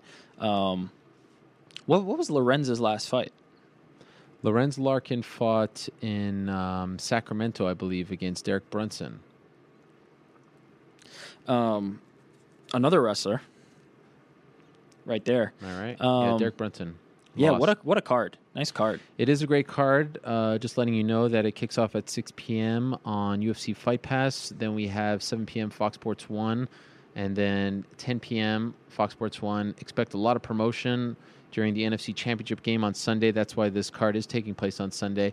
And by the way, speaking of Fight Pass, shout out to my friends over at Fight Pass because they're putting out some great content. They just acquired all those uh, fight libraries, which we touched on last week, and also they have a, uh, a new photography special on George St. Pierre. They do a great job of uh, capturing a slice of these guys' careers. He talks about the "I'm not impressed by your performance" quote and how he regrets it and all that stuff. So I definitely uh, suggest checking it out. And also the uh, Nevada Athletic Commission hearing will be taking place there in just a matter of moments. You'll be able to watch it on UFC Fight Pass in just a couple uh, of minutes. Um, before I go, just want to mention Bellator 132. That's on Spike TV this Friday. Uh, the card, at least the main card, is as follows Fernando Gonzalez versus Marius Zaromskis, Houston Alexander versus Virgil Zwicker, Bubba Jenkins versus Georgi Karakhanyan, which is an interesting fight at 145, and also at 145, Patricio Pitbull versus Daniel Straus for the featherweight title. That should be a lot of fun. And then also on Saturday, Bellator, by the way, is on Friday. World Series are fighting on Saturday. UFC's on Sunday, so no competition for any of them. Uh, we have World Series of Fighting, and the main fight, the one that you need to know about, is Brian Foster versus Jake Shields. The winner getting a title shot. The winner facing Rousimar Palhares. I think a lot of people will be interested in Jake Shields versus Rousimar Palhares. That fight card taking place in Las Vegas. That's on NBCSN. Uh, prelims at 7 p.m. Main card 9 p.m. on NBCSN. And then one last note before I go. Next week's show is on Tuesday, not Monday. Tuesday, January 20th. Why? Because the UFC is on Sunday, traveling back on Monday. And it's also Martin Luther King Jr. Day. And we're always working during that day. So why not honor it? But that's not the reason why. We're always here uh, typically, but it's because the UFC is doing a show on Sunday and I'll be traveling back. So the show will be on Tuesday, right before I head out to Sweden for UFC on Fox 14. Three straight weeks of traveling. It should be a lot of fun. Before we go, real quick, Yes. check out the dope shirt. Dudes at seventhmode.com sent it. All your favorite MMA fighters. Um, I wore it last week, forgot to plug it. Go get one. Pretty cool. Yes. I think there's two that I can't name. I think I think I can name them. You want to do it real, real quick? Okay, very fast. All right. Start naming them.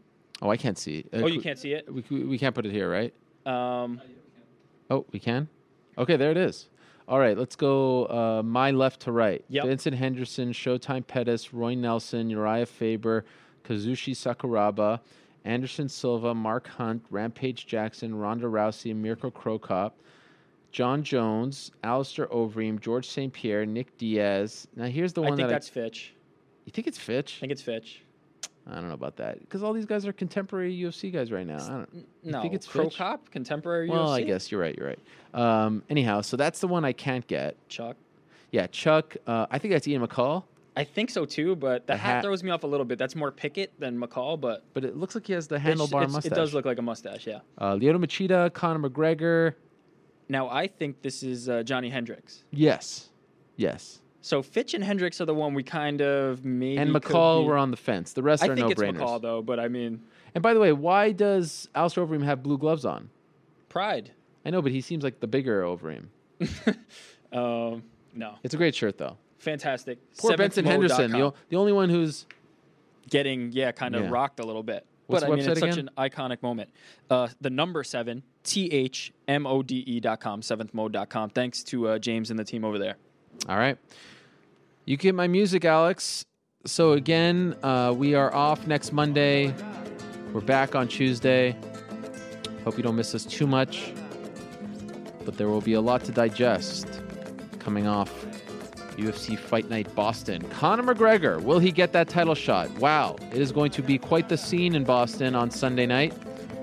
Of course, if the Patriots defeat the Colts and punch their ticket to the Super Bowl, I'm assuming there will be a lot of happy people in that arena. And then Conor McGregor is the dessert. Nice fight card. Looking forward to the atmosphere. Looking forward to being there. Looking forward to the short flight. Coverage starts on Thursday. Weigh-ins are on Saturday.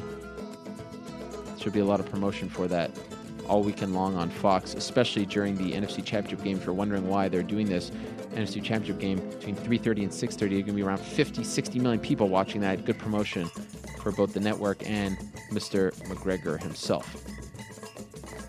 I want to thank everyone who stopped by. Thank you to everyone who tuned in. Thank you very much to Brandon Gibson for his time. Good luck to him and Joby Sanchez. this Sunday.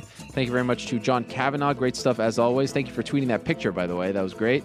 Nice to see you in the robe. Thank you very much to Cathal Pendred. Good luck to him as he faces Sean Spencer.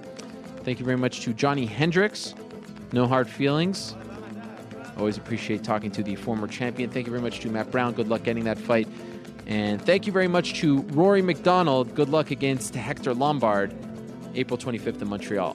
Thanks to all of you. If you missed anything, iTunes, Stitcher, SoundCloud, MMAFighting.com, all the good stuff. We'll see you next Tuesday. Until then, say peace. I'm out of here.